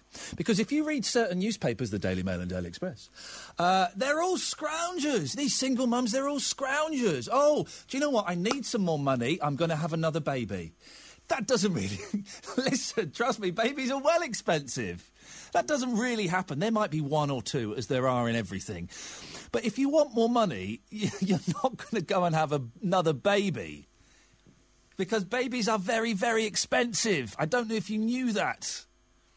And it is interesting that she, what she said there that, that, that, that lots of the single mums that come to her um, are looking for more work. I bet that surprised a few of you, hasn't it? Well, give me a call this morning, 08453 009956. Let's, let's open this up uh, to the whole kind of parenting spectrum, shall we? How important are dads? I would suggest they are very important. I would suggest a good dad. Well, it's important to both sex, kids of both sexes. I would suggest a good dad is more important to the boys, isn't it? Isn't it? Because that, that, that father is teaching that boy how to grow up, how to interact with women, how to interact with other men, how to, to kind of be responsible for your manly actions. Manly actions? I haven't done manly actions for a while. I need to. I don't know what that means. A terrible choice of phrase.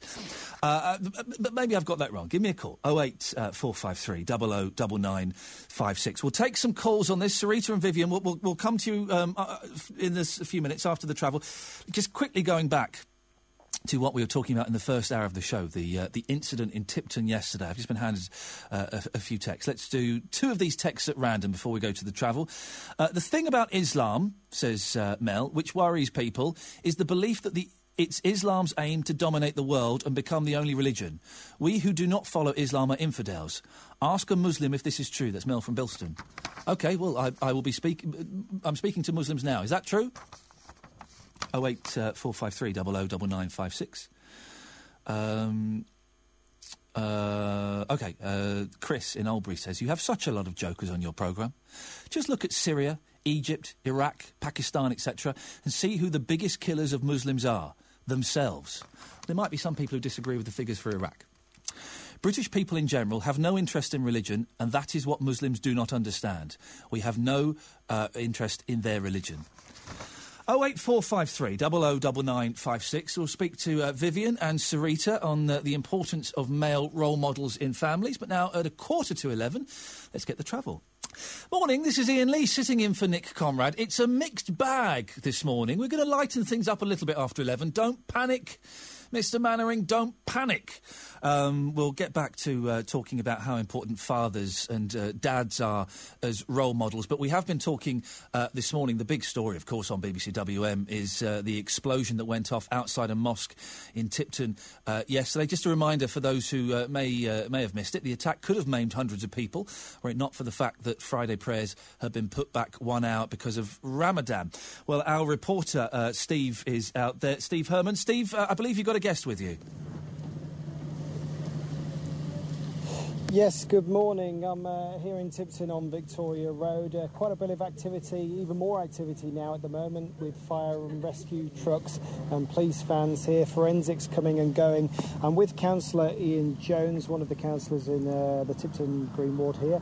And um, I mean, apart from all this hive of activity, you're keen and everyone in the community is keen to say it's, it's business as usual. It is business as usual. In fact, it's more quiet than usual. Um, the only activity that we seem to be having is the police presence, obviously for the reasons that uh, we all know of. But the local community, whereas they were uh, interested last night in what was happening, um, there's very little. In fact, there's only a couple of uh, parents coming with uh, prams and a dog walking past. So um, it's very quiet at the moment, which is very good. I mean, that's nice because is that a message to whoever's behind this explosion yesterday afternoon, less than 24 hours since? Is that a message to them to say Tipton will not be affected, Tipton will not be deterred?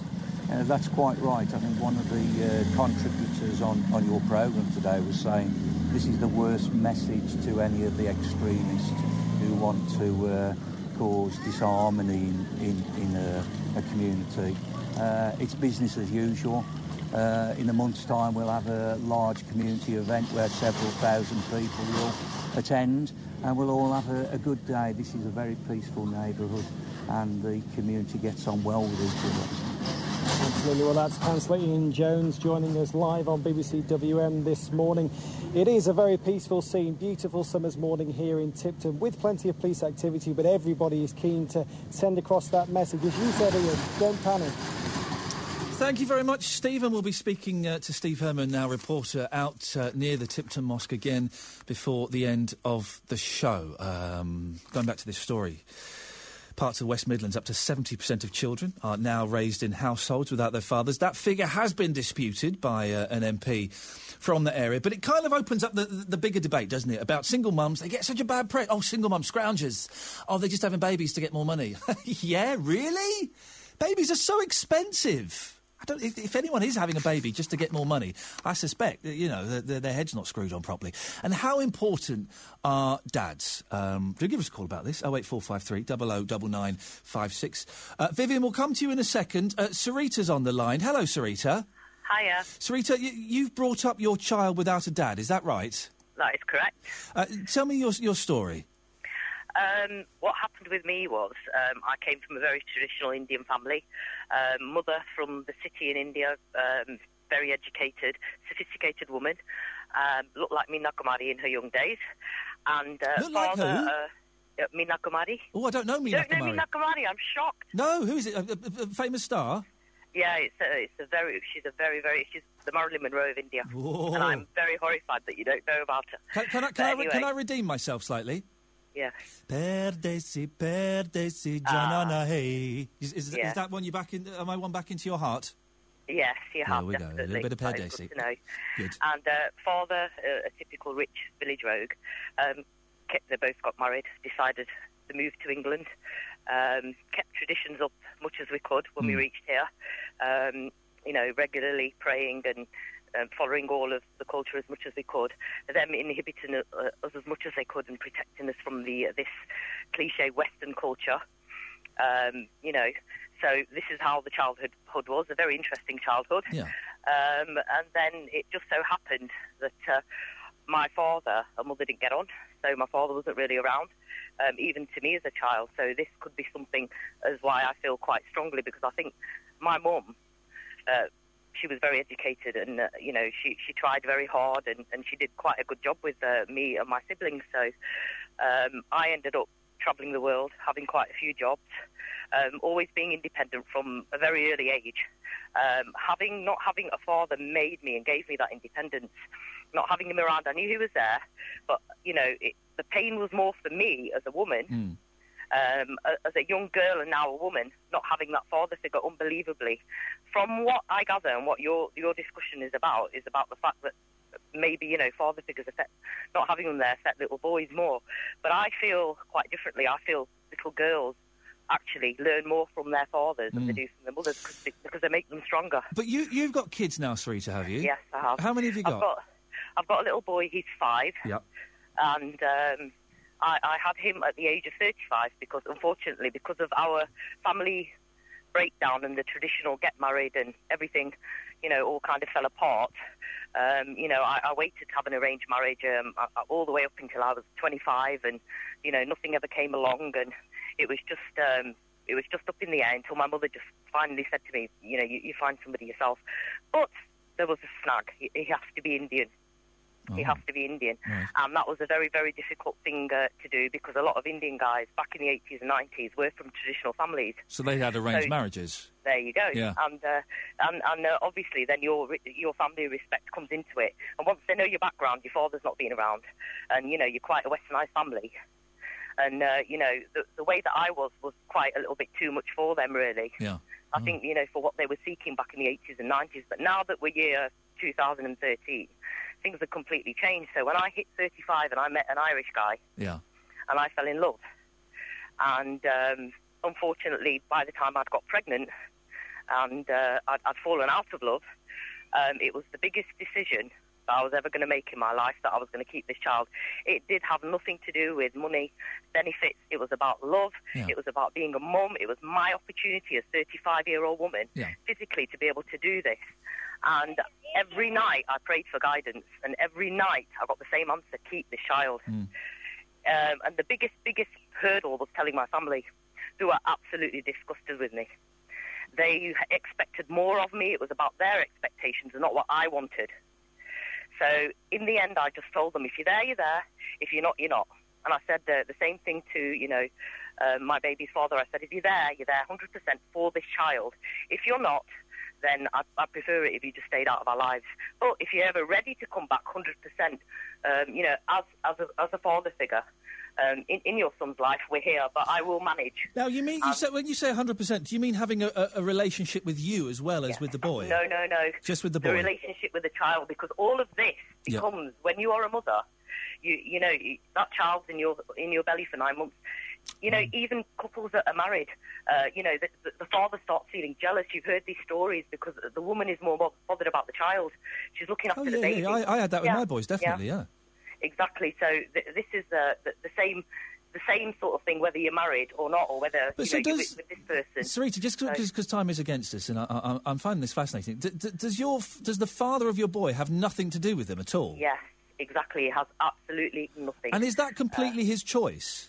It's completely his choice. Completely his choice. You see, there's different dimensions to this single mum thing. There Yeah. not just, oh, this woman's here, she's had this baby, oh, terrible. Yeah. Single mum, there are different dimensions, and everybody has different things in their life that they have to tackle. And this, for me, was the biggest. And, uh, and you know, I'm, I've been told, and I feel that I've been quite successful without um, the role model, or so-called role model, as a father Yeah. for my son so far. Well, to be honest, he sounds like way, he sounds so- like a right little toe rag in that case. If you didn't want anything I to do with it, you're better off without it. So does he I not know. have does he not have any interest? Does he not send you a text once every six months no, asking how? what he does is he just uh, he he just pays money. Oh, nice. He's, he's, he lives quite far out now. He's moved to Ireland, Yeah. and um, you know he he just pays money in, into my bank account, which goes straight into my child savings account. If we need to use a little bit, we do. But generally, I work and I, and I sort you know work quite hard. I've got a house to run and. Um, obviously bills and things, and then I've got this little boy, and uh, I've got lots of uh, good friends and people that help out when I need. Has your little And, boy? uh, is that your little boy in the background? Yes, He he, is like- playing in the garden. Good for him. Quite happy. Well done. And if Does- somebody were to if somebody were to walk in now, the last thing on their brain would be where's it, where's his dad because you could never tell. Yeah. In fact, even when he started school, they were quite shocked when I, you know, in the process when I'd written on the form, you know, um, his father's details, but you know, I am single and he wouldn't be picking up picking him up from school and all those details. Does the little boy not ask where daddy is?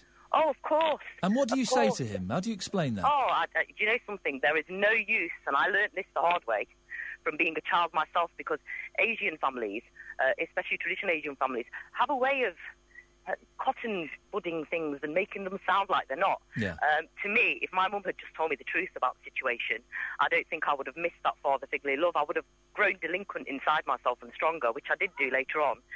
And uh, I just told my little boy the truth. Mummy and Daddy didn't love each other, but Mummy decided to have you, even if Daddy wasn't around, because Mummy loves you so much, and you made Mummy's dreams come true when you you came into my life. And that is what I tell him. And those words, my little boy just turns around and he says, "Well, if we get a daddy, we get one, and if we don't, we don't." And that's his attitude. Yes, I, I, I- think you're right. I think to the, the, uh, at the age of five or, or even younger, you, you have to be honest with them. You can't start telling lies Yeah. because when they find out you've been lying, then how could you? What are you going to do when he wants to go and find his dad, which he will do one day? Yes, he will do one day. We've discussed this, and I said to him, when you think that you want to see your daddy, when you are over, when you're at a good age, when you're over 10, even, because, you know, like the new 12 is the new 16 nowadays, isn't it? So, oh, blimey, don't. You know, I, I said, I said to him, you know, Mum, we will support you. We will find him, but you have to be ready, and you have to be strong, and you have to be like a good, you have to be a strong, good man, even though you'll only be young. You have to be a man when you meet your dad, and you you'll have so many things to say to him. But Mummy will go with you, and then if you feel you want to carry on seeing your daddy, then that's good. But if daddy is going to let you down and you feel you don't want to see him anymore, then you know you you know you can you can always be. Mummy's always here, and you know he's he's got so many good uh, father figures in his life, his uncles and friends that I've made, and you know he's seen families. His where dad's his dad's missing out. I can hear him in the background, and he sounds like fun. Yeah. Final, finally, Sarita, Yes, can, can your bo- can your boy whistle? Um, not quiet yet, but he can do lots of other things. He never shuts up. Uh, I can hear. I, yeah, I want to he can do teach. of- I want to teach my boy. My boy's three and a half. I want to teach him to whistle tomorrow, but I don't know how it'll to teach him. It'll be a mission. It'll be a mission. Do you know what? More than anything else, the whistling and everything else, Yeah. the main thing to teach them is just to be strong Yeah. um, in, in the person that you are. Because, you know, if he was a little boy who was living with his father and he didn't have the mother, Yeah. I think that would have affected him incredibly.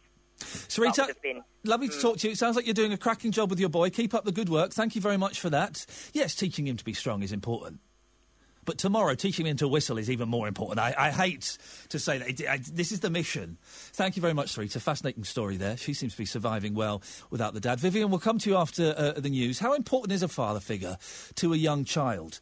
And if you're a single mum, you're a scrounger, sponging off the state. That's what some people would have you believe. How do you react when you hear that? And more importantly, how on earth do I teach a three and a half year old to whistle tomorrow? I can do it, it's easy to whistle. I just don't know how to communicate that information. 08453 009956. You can send me a text, 81333. Start your text WM, and maybe I'll speak to you after the latest news. BBC WM. 95.6. Teachers, if you don't like it, get out of it. Pensioners who can't do anything to boost her income. Abduction, uh, as far as I'm aware, she actually went willingly. Iain Lee, Saturdays. 9 till 12. BBC WM. 95.6. Morning, this is Iain Lee sitting in for Nick Conrad. I'm here this week, I'm here next week, and then Nick is back. He'll be back wearing a ring on his finger. Well, I assume he'll be wearing a ring on his finger. Not everyone wears wedding rings. Which I think is very, very odd. Not every man in particular wears wedding rings, which I'm always a little bit suspicious of. Why would you not advertise the fact by having a little ring on your finger? Anyway, going off on a slight tangent already. I'll save that for a bit later on. Uh, talking about lots of things uh, this morning. We're asking, does every child need a dad? We'll speak to Vivian in Burton on Trent uh, in a bit. That's after uh, the figures reveal that in parts of the West Midlands, up to 70% of kids are now raised in households without their fathers. I need help. How do I teach a three and a half year old boy to whistle, for goodness sakes? Also, between now and 12, We'll be talking about prostitutes. I, I know it's a it's a diverse mix. We'll be asking when was the last time you cried. I do love I do love a good cry. Oh, I love a good cry. I get uh, there, was recently there was a McDonald's advert that made me cry. Oh, I was in floods of tears. When was the last time you cried? Eight one triple three. Start your text uh, WM, and we'll have the latest on uh, developments in Tipton. Call 08453 009956. Iain Lee on BBC WM. 95.6. the reason we're talking about crying is uh, producer Joe, who has been very, very kind to me the last few weeks. I'm sure she's hideously rude about me when I've gone, but when I'm here, she's nice, and that's all that counts, as far as I'm concerned. Uh, her little boy, five-year-old little boy, got his first ever school report, and you know it was. What, what, what's he going to say in a in a school report for a five-year-old? Needs to pay more attention, focus more, disrupt. No, they're going to say nice things, and so she got a little bit teary-eyed, which is nice. Then Dad read it. He had to leave the room. He was sobbing. Full on sobbing. He had to leave the room. Good for him, I say. Well done. I embrace cry. I'm a big fan of crying. I don't do it as much now. Um, I'm trying to think. The la- well, last time I cried was when my dad died, and uh, earlier this year. But before that, when was the last time I cried? I used to cry a lot. Phil, I can't watch. My wife's favourite film is E.T. Oh, I couldn't watch that with her. Oh, I'd be in fl- I'd be doing the just got uh, something in my eye thing, or or hoping she'd look away so I could very quickly dab the eye, and then I would have to leave and have a little cry and then go back in. I'm constantly crying. I cry too much. Me, I'll probably have a little cry on the on the, the drive home later on. So when was the last time you had a good cry, and what was it about? Could you give us a call on that? Um, I'm a I'm a fan of crying. Oh eight four five three double o double nine five six. On the subject of, uh, and I'm throwing all these things out. You can call in about any of them. It's the last hour is always a little bit higgled, higgledy piggledy, isn't it? Which I think is uh, uh, is quite good fun. On the subject of dads and father figures, it's Vivian in Burton on Trent. Morning, Vivian. Hello there. Vivian, what's your take on this? Yes, um, well, I'd see years ago when I was a young, young child, I'm 70 now, I'd see my dad about once every three weeks, occasionally at the weekend, and in the uh, latter part of the day because he was on shift work with a pit. He was a deputy and a shop fire. So you you didn't see much of him. That was because of work. Well, yeah, he'd, he'd be. Um, if he was on nights, then Yeah. he'd go about um, half past eight because he'd walk there to get there for ten, uh, and then of course he didn't never had transport back then, and then he'd um, he'd come home like like about what six in the morning, seven in the morning. I'd be going just about wake up, go to school. I go to school, come back. He'd still be in bed resting, ready to go so to on work. those times, those times when you did see him once every few weeks, did, Oh, it was lovely. It was did- lovely. did- and, and was he happy to hang out with you and play with you and do stuff? Yeah, of course he was. Yeah. But the whole thing about it is, uh, back then you had extended families, grandparents, aunts, uncles. Yep. For a few years ago, when the CPR came in, all that stopped because when they brought the CPR in, Child Protection Register, Oh yes. um, at the time, until they rescinded it, uh, when mothers with children were looking for childcare, Yeah. they wanted the, the grandparents to help out and the uncles and aunts to help out, but they found they'd have to pay so much to get a CPR for them. So it split the family. Oh, okay. Right. And ever since then, um, uh, the young parents have more or less been abandoned by the uh, extended families to get on with their own, whether they're think- married or not. I think the CPR. I think you're confusing things slightly. I think the CPR is is a, is a list of children who, who need protection because they're yeah, at risk but, yeah, of and, harm. And, well, I don't know if it's. Are you talking about the, the, the yeah? I think you're talking about the the parent when um, I can't think what it's called now. Oh, the I DRB, the Possibly CRB, that. the CRB. Anyway, Yeah, anyway. So, but yeah, the thing where they have to get money out of them. Yes. They, they had they had to register and be certified to work with children. Oh, the what the C? Hang on a second. What's the? That was years. That was years ago. Yeah. What, what's the? Why is the CRB stopping? uh, Dad seeing their kids. I'm getting no, confused. not now, not now. I'm getting confused, Vivian. I, I'm- hang on, let Vivian, me explain. Let me explain. Right, you It's stop- explain. not stopping. Sta- it's not Yes. stopping dads. Oh, it, it's stopping men. children. It's stopping men working Well, with children. ag- when I was a child, I could rely on um, my uh, my uh, father figure being my not father figure, but my man figure being my uncle or my granddad. But you're I saying that you're saying the support. CRB is stopping uncles. Well, it was. No, it was no. Because Vivian, the they- CRB has never stopped uncles hanging out with their nephews. Yeah, hang on, let me explain. okay. There were stories in the paper, Okay. and it was on the radio. What the the the, the, the CRB about- check where you have to uh, when, about when mothers and fathers mothers were looking for childcare, yeah. Help with childcare, looking after his children, babysitting, all that, yeah. And they wanted the the grandparents yeah.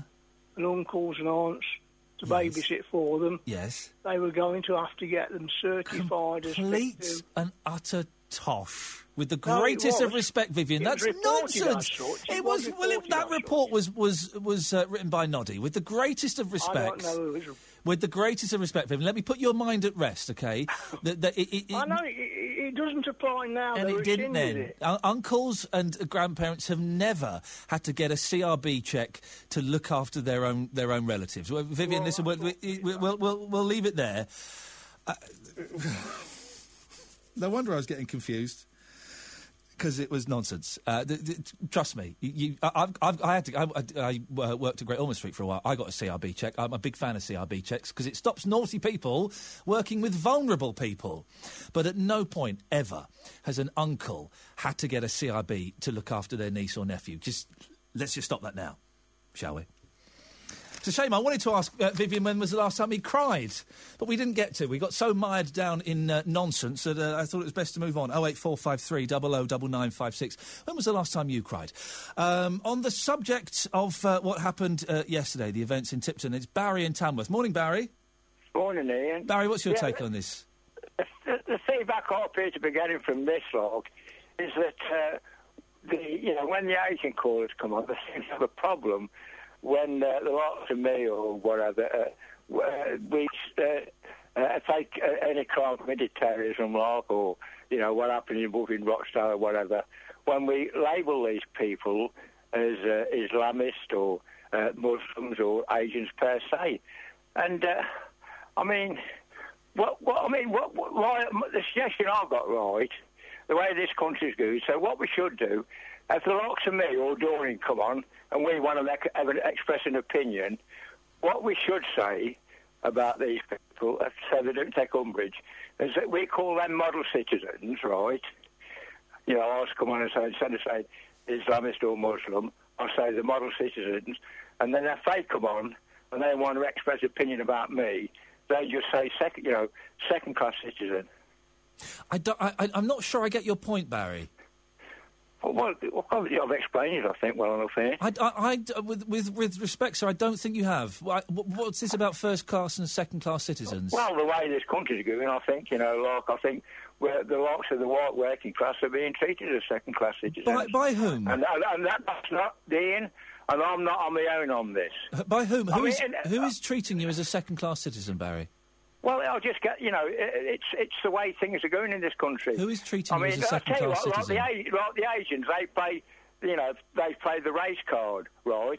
I'll tell you, if I could play cards, right, like the Asians play the race card, I'll tell you what, I'd be banned from every casino in the world. I'm going to give you one more opportunity before cutting you off. Uh, who is treating you as a second class citizen? Well, I think uh, the uh, Asians seem to get what they want, they get. And uh, How? we, can get, did- we can go and get did- procreated. Did the Asians want a bomb in their mosque yesterday? Probably not, and they got yeah, it. every, hold, hold on. Everybody's uh, everybody's saying that this uh, it's uh, it's an hate until they get the perpetrators. Uh, nobody knows who's done this. It's like I mean, I, I, I, the other day I was on the way and I said, it, it, for, uh, who knows? It could be that they're trying to cause discontentment and disillusionment. Uh, you know, and uh, they're. I mean, I'm not saying they are a lot, but it could be. You know, I mean, nobody knows till the, the perpetrators are caught. You know, I mean, we just can't say hate crime straight away without. I mean, nobody knows any facts. I mean, I mean, you just just can't go on and say hate crime until you know until facts are known and, and the perpetrators are caught. Thanks for calling, Barry. All right. Well, there we go. Sometimes I get great joy from jo- doing uh, this job. Sometimes I get very, very depressed from doing this job, and that was a case of me being very, very. De- what, do- do- how do you feel? Do you do you feel uh, as a white uh, working class person, as I think Barry described himself. Do you feel a second class citizen? Really? The Asians get everything they want, and we, um, speaking on Barry's behalf, we don't. I don't quite know what that means. Not quite sure what that means. 08453 009956. We're a little bit late, but let's get the travel. He's good, Adrian. I've been listening to him a lot this week. He does a cracking show. I thoroughly recommend you tune in. Listen, good afternoon. No, good afternoon. Good morning. Calm down. Calm down. It's only 17 minutes past 11 in the AM. Uh, this is Iain Lee sitting in for Nick Conrad. Nick would never have got the AM PM differentiation wrong. No, no.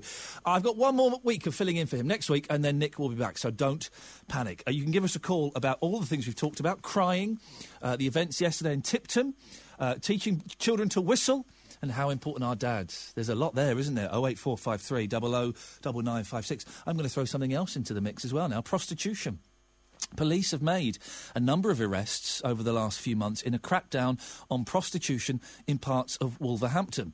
Officers say that prostitution had traditionally been a problem for many years and that the majority of the women officers encountered are, um, are involved in selling sex to fund a drug addiction. Well, what's the best way to tackle prostitution? Should we legalise it? Or try our best to stop it altogether? I guess there are three kind of main groups involved here. And if you, you fit into any of these categories, then give me a call. The prostitutes themselves, maybe you do work uh, as a prostitute. Why do you do it? I, I'm guessing that most of you won't be doing it because it's great fun. It's a great way to earn a bit of extra cash. I would imagine that's unlikely. So why do you do it? The second group of people are the people that use prostitutes. Do you feel guilty about it? Do you feel you are exploiting these uh, poor women? Or do you think, well, hang on, th- listen, they're prepared to offer a service. I'm paying a few quid. It's, it's a business transaction. What's the problem with it? The third group of people are the residents. I know there are some areas uh, um, all around the country, but uh, in Birmingham, the Black Country in particular, where y- this is happening on suburban streets. You might have working girls walking up and down your street late at night. I know of some places where young women are afraid to go out late at night because they might get propositioned. Are you, are you working tonight, love?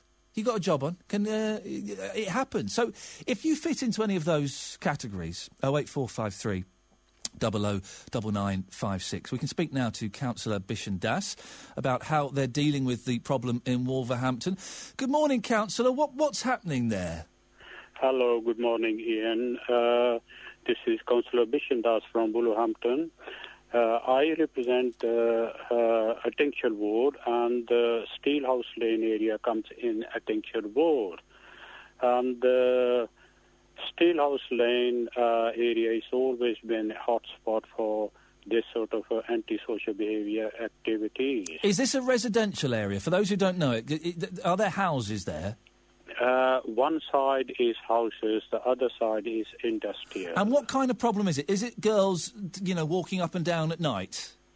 Yeah, they stop by somewhere, sometime on uh, telephone boxes or uh, redundant buildings, and they stop on the footpath. Uh, uh, that's how it happened. And, and and men are pulling up in their cars and then they're going off and Men having sex. pulling up their cars, and uh, well, over the past years, uh, police has uh, prosecuted so many uh, car crawlers, uh, you know, and uh, they're taken to court, and uh, there was a huge publicity, I think about two, three years ago.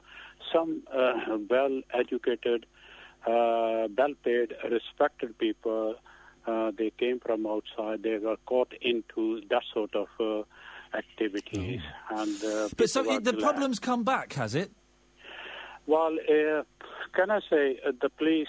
Uh, they done everything. They have been involved, uh, you know, chasing uh, prostitutes, girls, young girls, even underage girls, and uh, they done everything. And uh, what happened? Uh, police increased their activities in one part of the uh, area and the girls move on to the next part or next road or next street.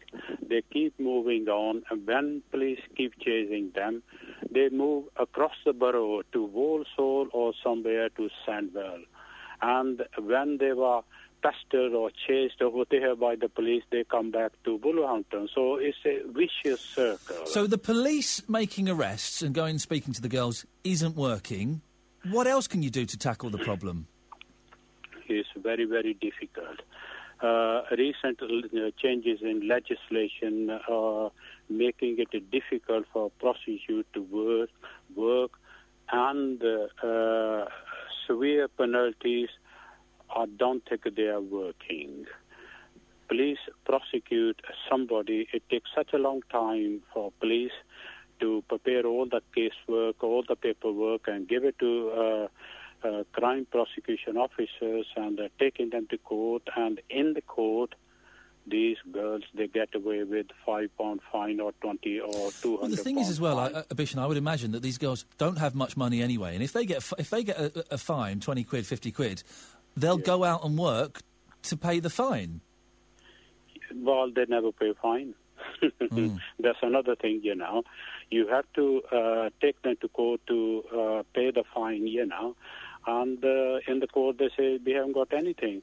Can I say another thing? You certainly can, Bishan, mentioned, You mentioned uh, legalize, uh, you know, outside the city or Is legal? Yes, is, is is legalised prostitution the way to go? I don't think it will work.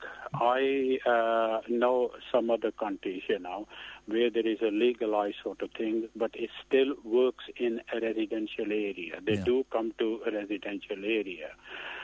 Uh, So I if that's if that's not the answer, Bishan, you've got to do something. Do, do, do these girls, instead of being punished, do they not need our help? You say there are underage girls, 14, 15 year old girls. They need help, don't they? Well, we have been uh, providing help. Our local, uh, you know, uh, public health officers and others, you know, they have been involved, uh, bringing in, helping underage girls. But there is, I was going to mention, there is another group who is actually uh, running a prostitution business, forcing girls onto the street. They are the real culprit. And it's very difficult to catch them. Police have been able to, you know, arrest and uh, taken them to court over the last couple of years. Yes. And it's slightly reduced in this area, Yeah. right? It used to be, you know, a great deal of problem. It's gradually, uh, you know, coming back to the area again. Yeah. And uh, I think, you know, uh, rather than going after the girls, I think the police need to concentrate people behind this uh, racket of Do they know? running- Do, sorry to interrupt, Bishan, but without naming any names, do the police know who these people are? Uh, well, uh, I don't think uh, uh, there is anything difficult for the police to find out from the girls. They had been able uh, to find, uh, they have been very successful in uh, pursuing prosecution, uh, uh, prosecution of those who are actually running this business. Prosecution they of the are forcing prostitution. the girls uh, into business, and uh, you know it's a vicious circle, as I said. Bishan, is is funding a problem for, for, for this? Are, are there not? We were hearing about police forces having to, you know, cut their budgets everywhere. Is that part of the problem? You think that you just haven't got the money to throw at this? Well, there is a funding problem as well, but even when there was no funding problem or less funding problem, even then it was difficult to, you know, overcome this problem. I don't know, uh, you know, what's the right answer to this problem. I, I, I, I, think I know the answer. I Yeah. genuinely think I know the answer. You've got, you've got two options, Bishan. You either have a massive blitz of policing where the police are out every night for two months and they arrest everybody, zero tolerance. You either have that, or you do what they do, eh, what they did in Ipswich, which helped the. I don't know if you remember a few years ago. Yeah. There was uh, the five prostitutes were murdered by a chap called Steve Wright. Yeah, I very, know, yeah. very horrific. And what they did in Ipswich, as well as um, kind of blitzing for a month or so, they also had a five-year plan where they went out and they helped the prostitutes. I know there will be some people going, what? But they went out, they found out the reasons they were working as prostitutes. They helped get them uh, homes. They, if they were in violent relationships, they helped get them out of violent relationships. They helped them find out what benefits they were entitled to. If they had drug problems, they got them Uh, into rehabilitation centres. If there are underage prostitutes, they got them with foster care. They went out and helped the girls. Can I can I say here? Please do. We done the police done. They have gone through all this what you have explained. Uh, with the help of social worker, with the help of health visitors, they've done everything over the past two years. We have a lot of underage girls, but the problem is still there. When you're saying uh, why can't the police have, you know, blizzard over the, you know, in, you know, say two months or a month or two months. Yep. The problem is, uh, you know, these girls operate particularly, you know, uh, over the weekend, Yep. Friday, uh, Saturday nights. Yeah. And Friday, Saturday night, we need police present, heavy police present in the Of city center. Of course you do. Right? Because of the nighttime economy, because of the pubs and clubs operating there, and our city, they have at least 20,000 visitors to city only on Friday and Saturday nights. Right? I have been on a night time, you know, going around uh, with the police. I'm, I chair the licensing committee just to see how nighttime economy is working. And you need police there to withdraw police from there onto this sort of problem, antisocial behavior, prostitute problem, will leave a vacuum in the city center. So you have, you know, limited resources. If you try to move them from there to other area, you are leaving other area behind with the vacuum. So you know that's not on. I understand that the police has, uh, you know, diverted extra resources onto uh, the prostitute areas, but they can't withdraw all the police or majority of the police officer onto All Saints area. That's very difficult. Uh, Bishan, we have to end it there. Thank you very much. That's Councillor Bishan Dass um, talking about the prostitution problem in Wolverhampton. You can give us uh, a call on that, 08453 009956. We can cross back now live uh, to Tipton. I can speak, I think we've got Imam Ghulam Rasul, who is the Imam at the Central uh, Jamia Mosque. Good morning, Ghulam. Good, good morning. Uh, wh- what have you been uh, allowed in the mosque yet to have a look? No, no, the police cordon has been scaled back slightly. Yep. Uh, there is uh, there's there is more uh, movement than yesterday, but still the cordon is still around around the mosque itself. When did you so find- nobody has any access. When did you find Nobody out ha- that a bomb had gone off? I actually was uh, leading prayers in another mosque, and I started getting phone calls about 1.30. and uh, I just was slightly found it a bit strange that people calling me during uh, Friday prayer time. And then as soon as I finished leading the Friday prayers, I checked and they're not found. And somebody said to me, Mr. Rasul, we hear there's been a bomb incident. And what had ha- happened is because the, the worshippers had come to the mosque, and because of the threat and, and the evacuation, they actually had gone to other mosques to pray. And so it became highlighted within other mosques, and other mosques had announced it, and the, uh, the whole news spread so quickly, and then, you know, within the whole community. How did it make you feel, uh, when, the, when you heard the news? Uh, initially, I was very shocked and couldn't believe it, it uh, uh, like uh, anybody else. Uh, but I knew that once it happened, it's a very serious, serious situation. So I made my way down here, uh, spoke to the local management committee, the board of trustees, and we coordinated a response. We, we wrote, our help writer, uh, well, I wrote the statement which went out yesterday, and uh, you know that ho- hopefully was able to deal with the situation in a very mature and a very measured way.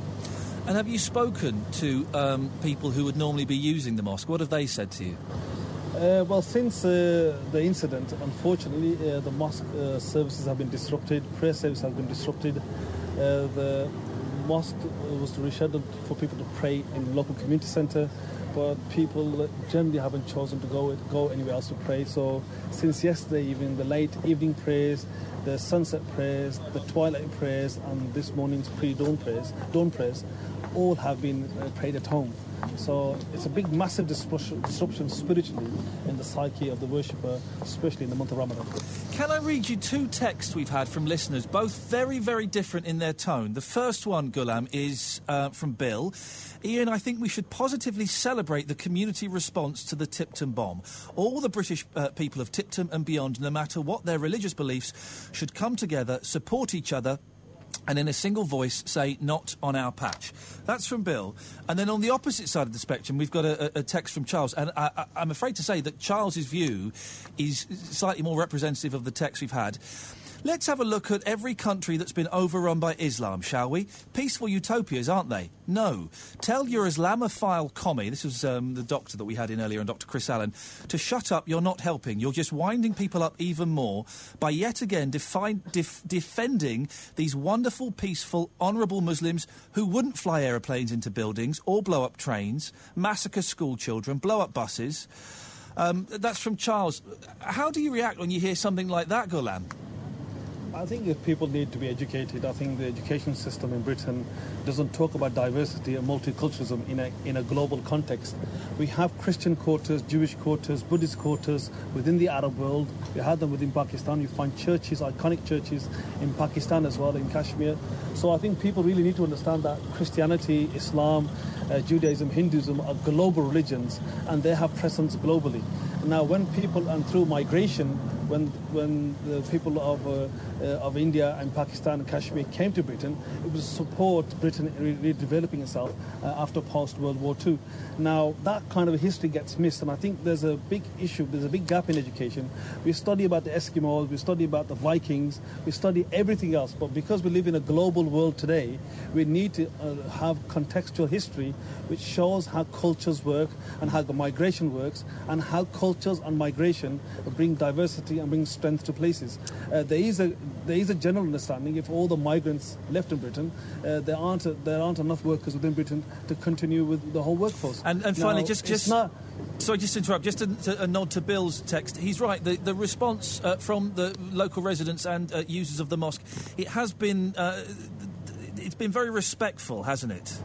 Dignity. Yes, I think the the main thing that we've looked at is a we see this as a criminal act. Unfortunately, the police have escalated this to a, a terrorism act already, but we see this as a criminal act, uh, act uh, of some nature. Until it's proven and, and, and investigated, we won't go down that down that path. Secondly, uh, we've asked for calm and unity. Thirdly, this community is very, very strong. We're very integrated, very multicultural. And if you have a time, ever have a time to come down, it's quite. We have a very beautiful park, very beautiful library, beau- beautiful mosque, very beautiful community. And even the hot weather seems to d- draw that beauty out. Uh, Imam Ghulam Rasul, it's uh, lovely to talk to you. Thank you very much. The Imam at the Central uh, Jamia Mosque. Let me just read some more of these um, texts. One triple three. Start your text WM. Uh, Iain, sorry to pick up on a point that Ranjit made. Uh, this was a gentleman who called us earlier on about the the grooming case. We were told not racial, but when the injured party is ethnic, always racial. I.e., the elderly gentleman killed on way home from mosque, no evidence but deemed racial, and calls police not doing enough. It's unfortunate fact that not all murders are solved, regardless of colour, religion, age, or creed. Um, Iain, I've just seen a police van in Camp Hill roundabout and a large graffiti of swastika, Zionist star, and the initials EDL painted on one of the buildings. Let me just do one more of these. Uh, Iain, you asked why people are Islamophobic. I'm fearful about Great Britain's future. A few years ago, a Muslim man was on the news saying he would only be happy when a black flag was flying over Parliament. So one bloke, okay, right. I've noticed a huge increase in Indian councillors and MPs. When we get to them being the majority, can they force Sharia law upon us? Well, no. If they're Indian, the odds are they're probably not Muslim. So they won't be promoting Sharia law. And no, they can't force Sharia law upon us. Hope this is putting your mind at ease, uh, Kel, in Birmingham. Also, another Muslim leader said that the Muslims wanted to take over Great Brit- Britain and told Muslims to breed, breed, breed. Watch any Midlands Today report from a school in Birmingham, and all the kids are Indian. I'm worried that Great Britain will be a little India, and no one will try to stop it for fear of being branded a racist. Why would you want to stop it? Embrace it. I grew up in Slough uh, in the 70s and the 80s, and even in the 70s and the 80s, there was a huge Indian uh, and Pakistani and Bangladeshi and Kashmiri community, and it was brilliant. It was brilliant. You get to go. You got to go to a mate's house. You got some of the best food in the world. If you went to a different mate's house a couple of nights a week, within a month you'd, you'd, you'd eaten yourself around the globe. It was incredible. Wow. Oh dear. You can give us a call this morning, of course. 08453 009956. We'll get to John in, uh, in a second on the subject of crime, but we've been talking about prostitution uh, in Wolverhampton. Gerald's in Wolverhampton. Morning, Gerald. Good morning to you. What, what side of this are you on? I travelled Steelhouse Lane to work for many years. Yep. And I can assure you that prostitution always existed there for 50 years. And unless the police uh, get a presence, a permanent presence in that lane, it will always be known as a prostitutes um, uh, area. And everybody knows about it in Wolverhampton. It's no good that chap going on. He's got to do something about getting the police there every day, every night, and I think he'll wipe it out. If will, will it wipe it out, uh, Gerald, or will Well, it just move it half a mile down the road? I don't think he will because they do move down the road, but that particular area is noted for it, Mm. and it it isn't. Um, there aren't so many houses in that area at this moment in time, so it's just a through road uh, to another estate, and you know if you're lucky, there's one standing on the corner in a in a factory or something like that. The councillor said that there were. Are, are there some houses on that street?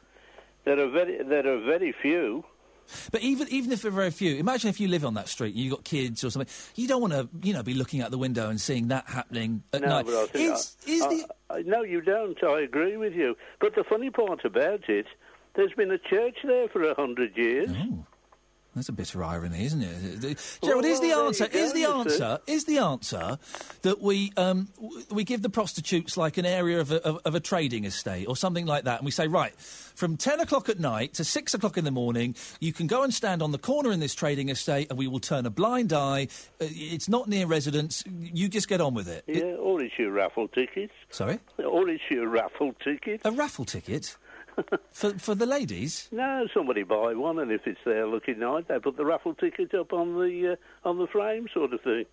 And what do they get? I don't want to, Gerald. Well, I don't. I don't want to know what they get. I don't want to know. Well, I, I get a shock, I should imagine, There we go. the cost. There we go. Thank you very much indeed. I've literally no idea what those last two phrases meant from Gerald, and I'm, I'm not going to investigate further because I fear it could be very, very shocking. I, I, I suggest in Wolverhampton they've got a few options, haven't they? Really, they give the, the prostitutes an area. It's not an area I know particularly well. It's been a long time since I've been there, but there, there must be a trading estate or an industrial estate somewhere, and they say right between it's- it's nowhere near residents. There aren't any houses here. All these offices and factories are shut between ten o'clock at night, six o'clock in the morning. You girls can work here. We will turn a blind eye as long as you clean up afterwards. There's no detritus. I think you know what I mean. Uh, lying on the floors, as long as you're not openly doing drugs, you go and hang out there. Get on with it, and you'll be safe. They, they can do that. That's an option. Or they do uh, they do a, a blitz where they send the police in every day and every night for two months, and they arrest everybody that that curb crawls. Or they do you do a long several year plan where you help the women. That's the other option, isn't it? I, I, didn't sound shocked when uh, Councillor Bishan Dass mentioned the fact there are underage girls because I've heard that before. Imagine that. How sad is that? There are kids. Underage girls means kids. There are kids walking the streets in Wolverhampton working as prostitutes. Now, however much the idea of prostitution may disgust you, we can't prosecute that. We can't prosecute a 15 year old girl, can we? She needs help. She needs help now before, you know, suddenly she's a 35 year old woman working. She needs, something needs to be done, doesn't it? And arresting her and giving her a fine or a slap on, that's not going to work. 08453 009956. I've been talking about crying as well. Producer Joe, her son, got his first school report. She was a little bit teary, a little bit teary, missed it up, I think is the phrase. Her son, uh, her fu- uh, husband, sorry, was, was in floods of tears. He had to leave the room.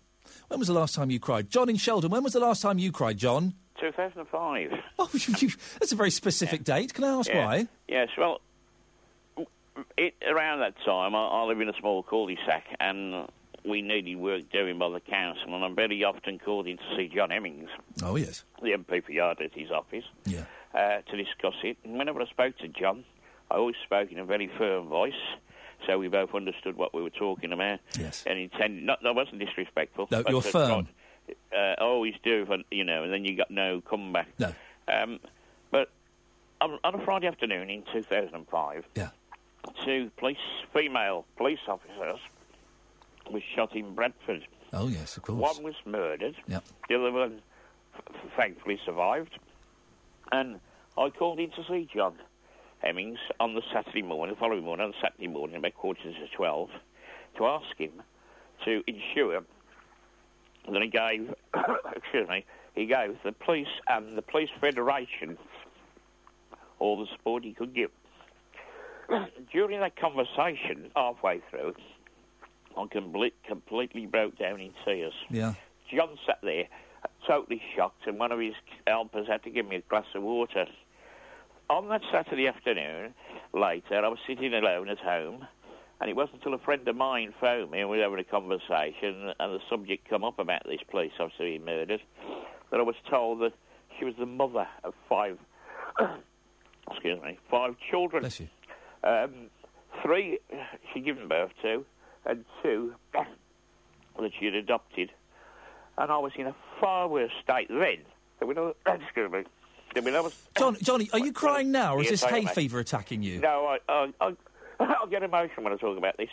Uh, you get emotional and sneeze. Yes. No, I'm coughing. Oh, sorry. I Uh, apologise. Sorry, I can hear. I can hear the yeah, emotion in your yeah, voice. yeah. Yes. Uh, and I, when I was told that she was the mother of five children, Yeah.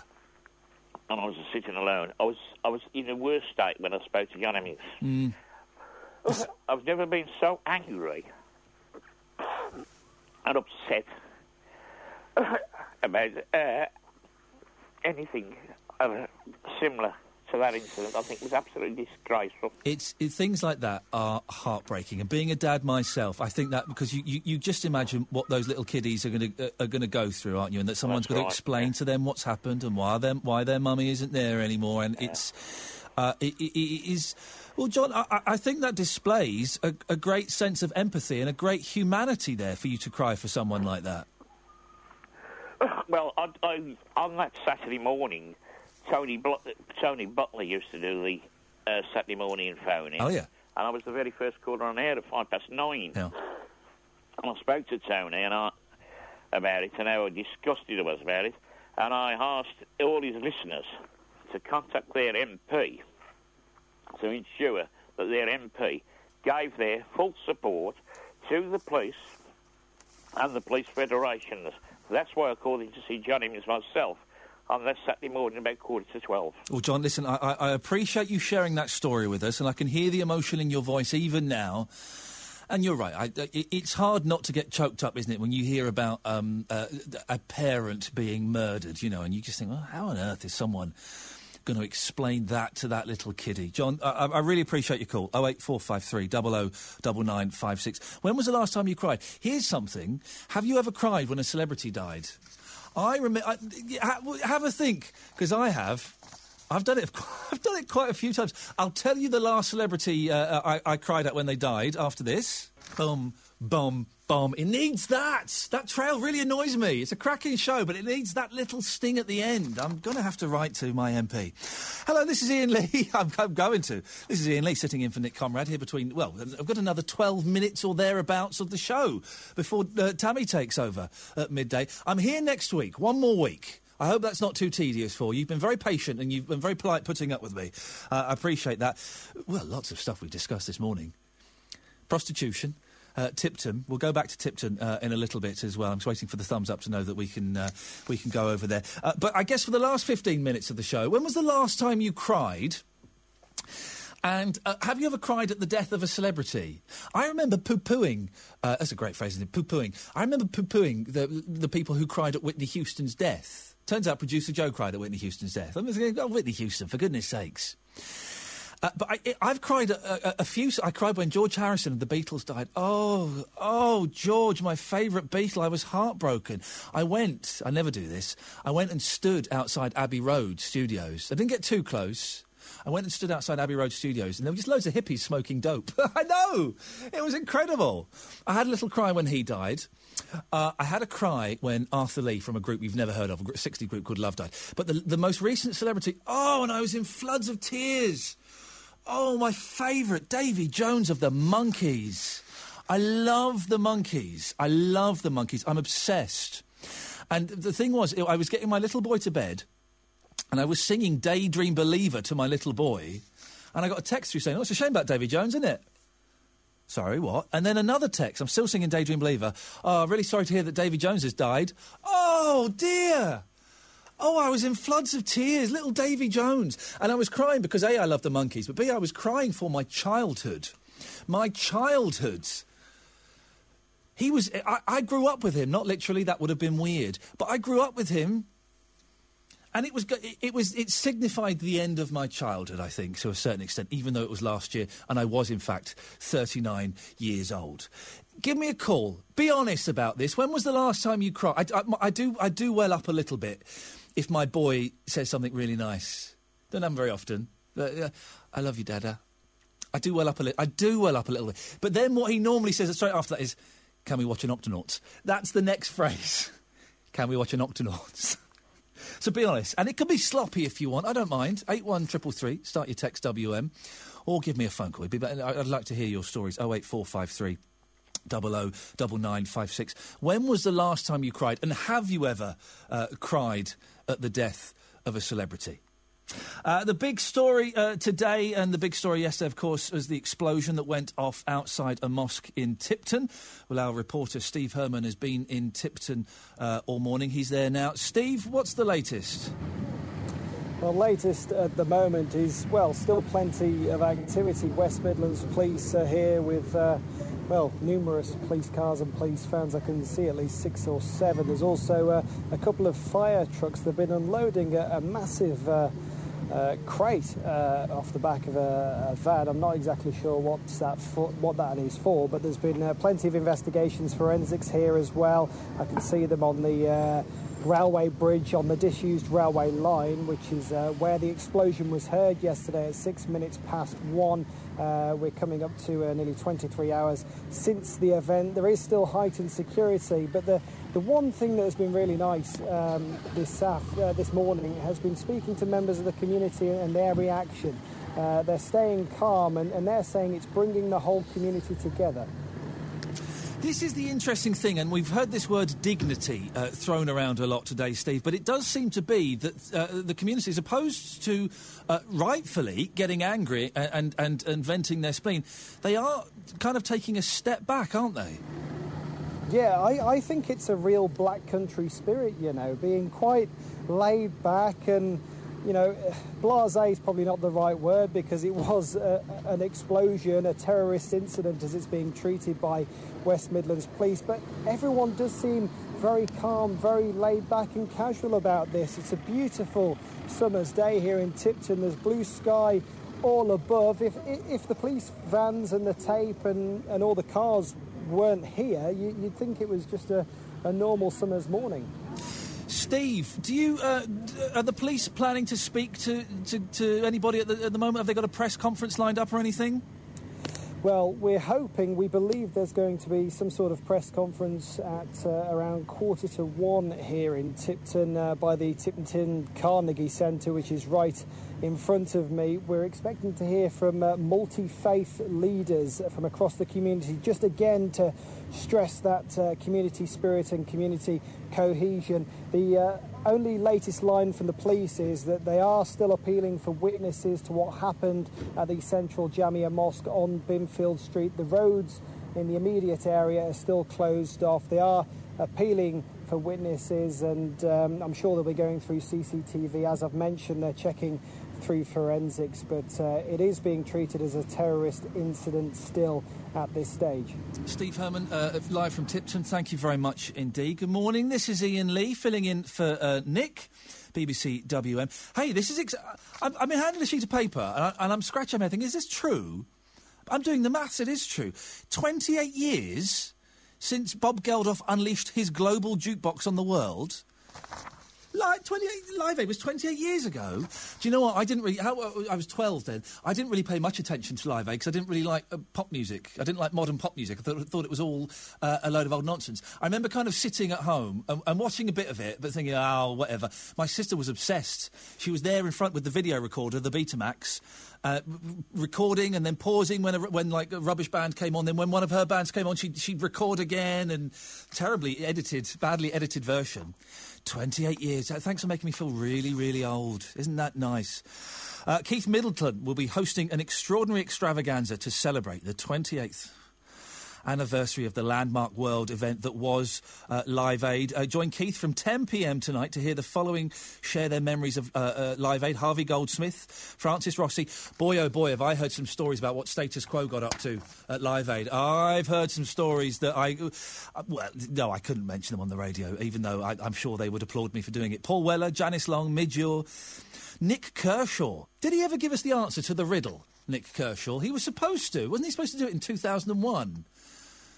I'm going to sue Nik Kershaw. Howard Jones, Paul Young, uh, and Kiki Dee. What were you doing uh, when Live Aid happened? Were you there?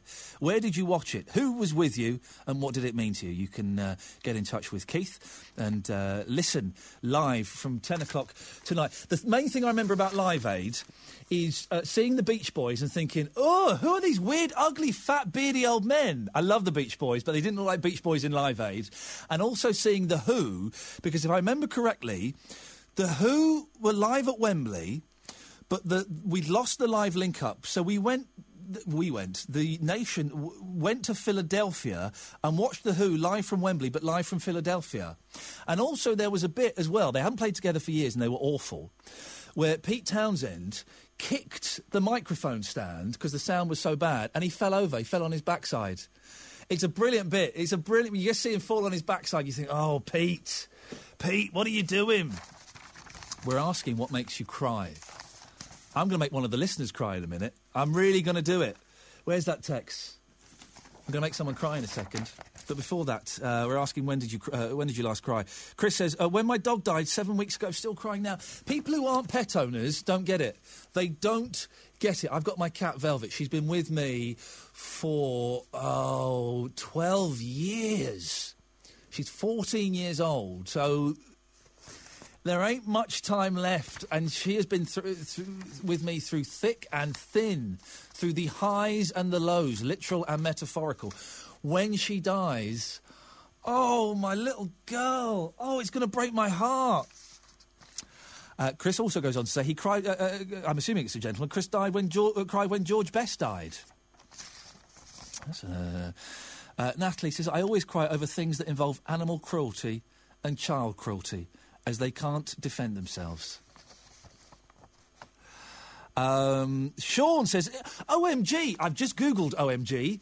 It means, oh my God. It's, it's like an abbreviation. It's a short way of saying it. If you do it in capitals, it means, oh my God. It just saves you typing that and it saves time reading it. I thought I was the only one who cries. Today they call them chick flicks. Oh, the end of Sleepless in Seattle on top of the Empire States. Uh, tw- uh, 27 dress when she finally realises she's in love. I've not seen the film. I probably never will. Thank you very much for that. Steve's in Leicestershire. Good morning, Steve. Hello, sir. How are you? Yeah, I'm, I'm good, thank you. I'm getting a little bit emotional because I've just imagined my cat dying, and that's not good. When, when was the last time you cried? Well, I mean, the, the last time, I don't know, I, I can't really say that, but uh, I, I was thinking uh, Les Dawson was uh, who- what moved me to tears when you talked about, uh, you know, when a celebrity died.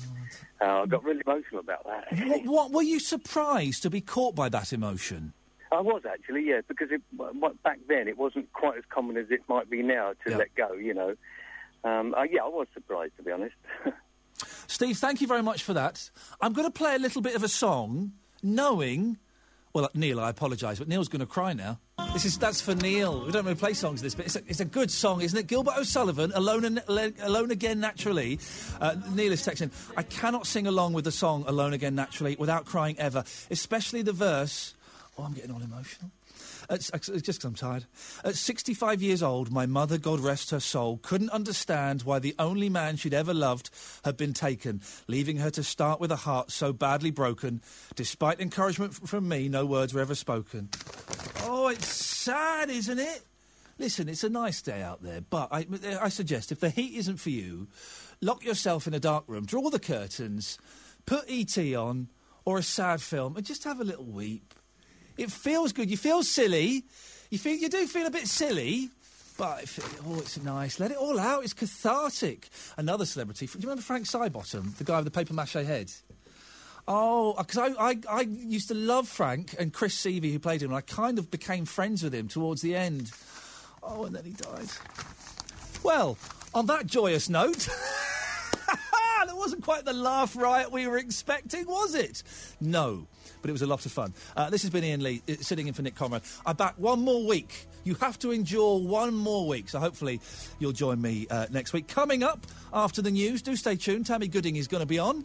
But from me, till next week, ta ta.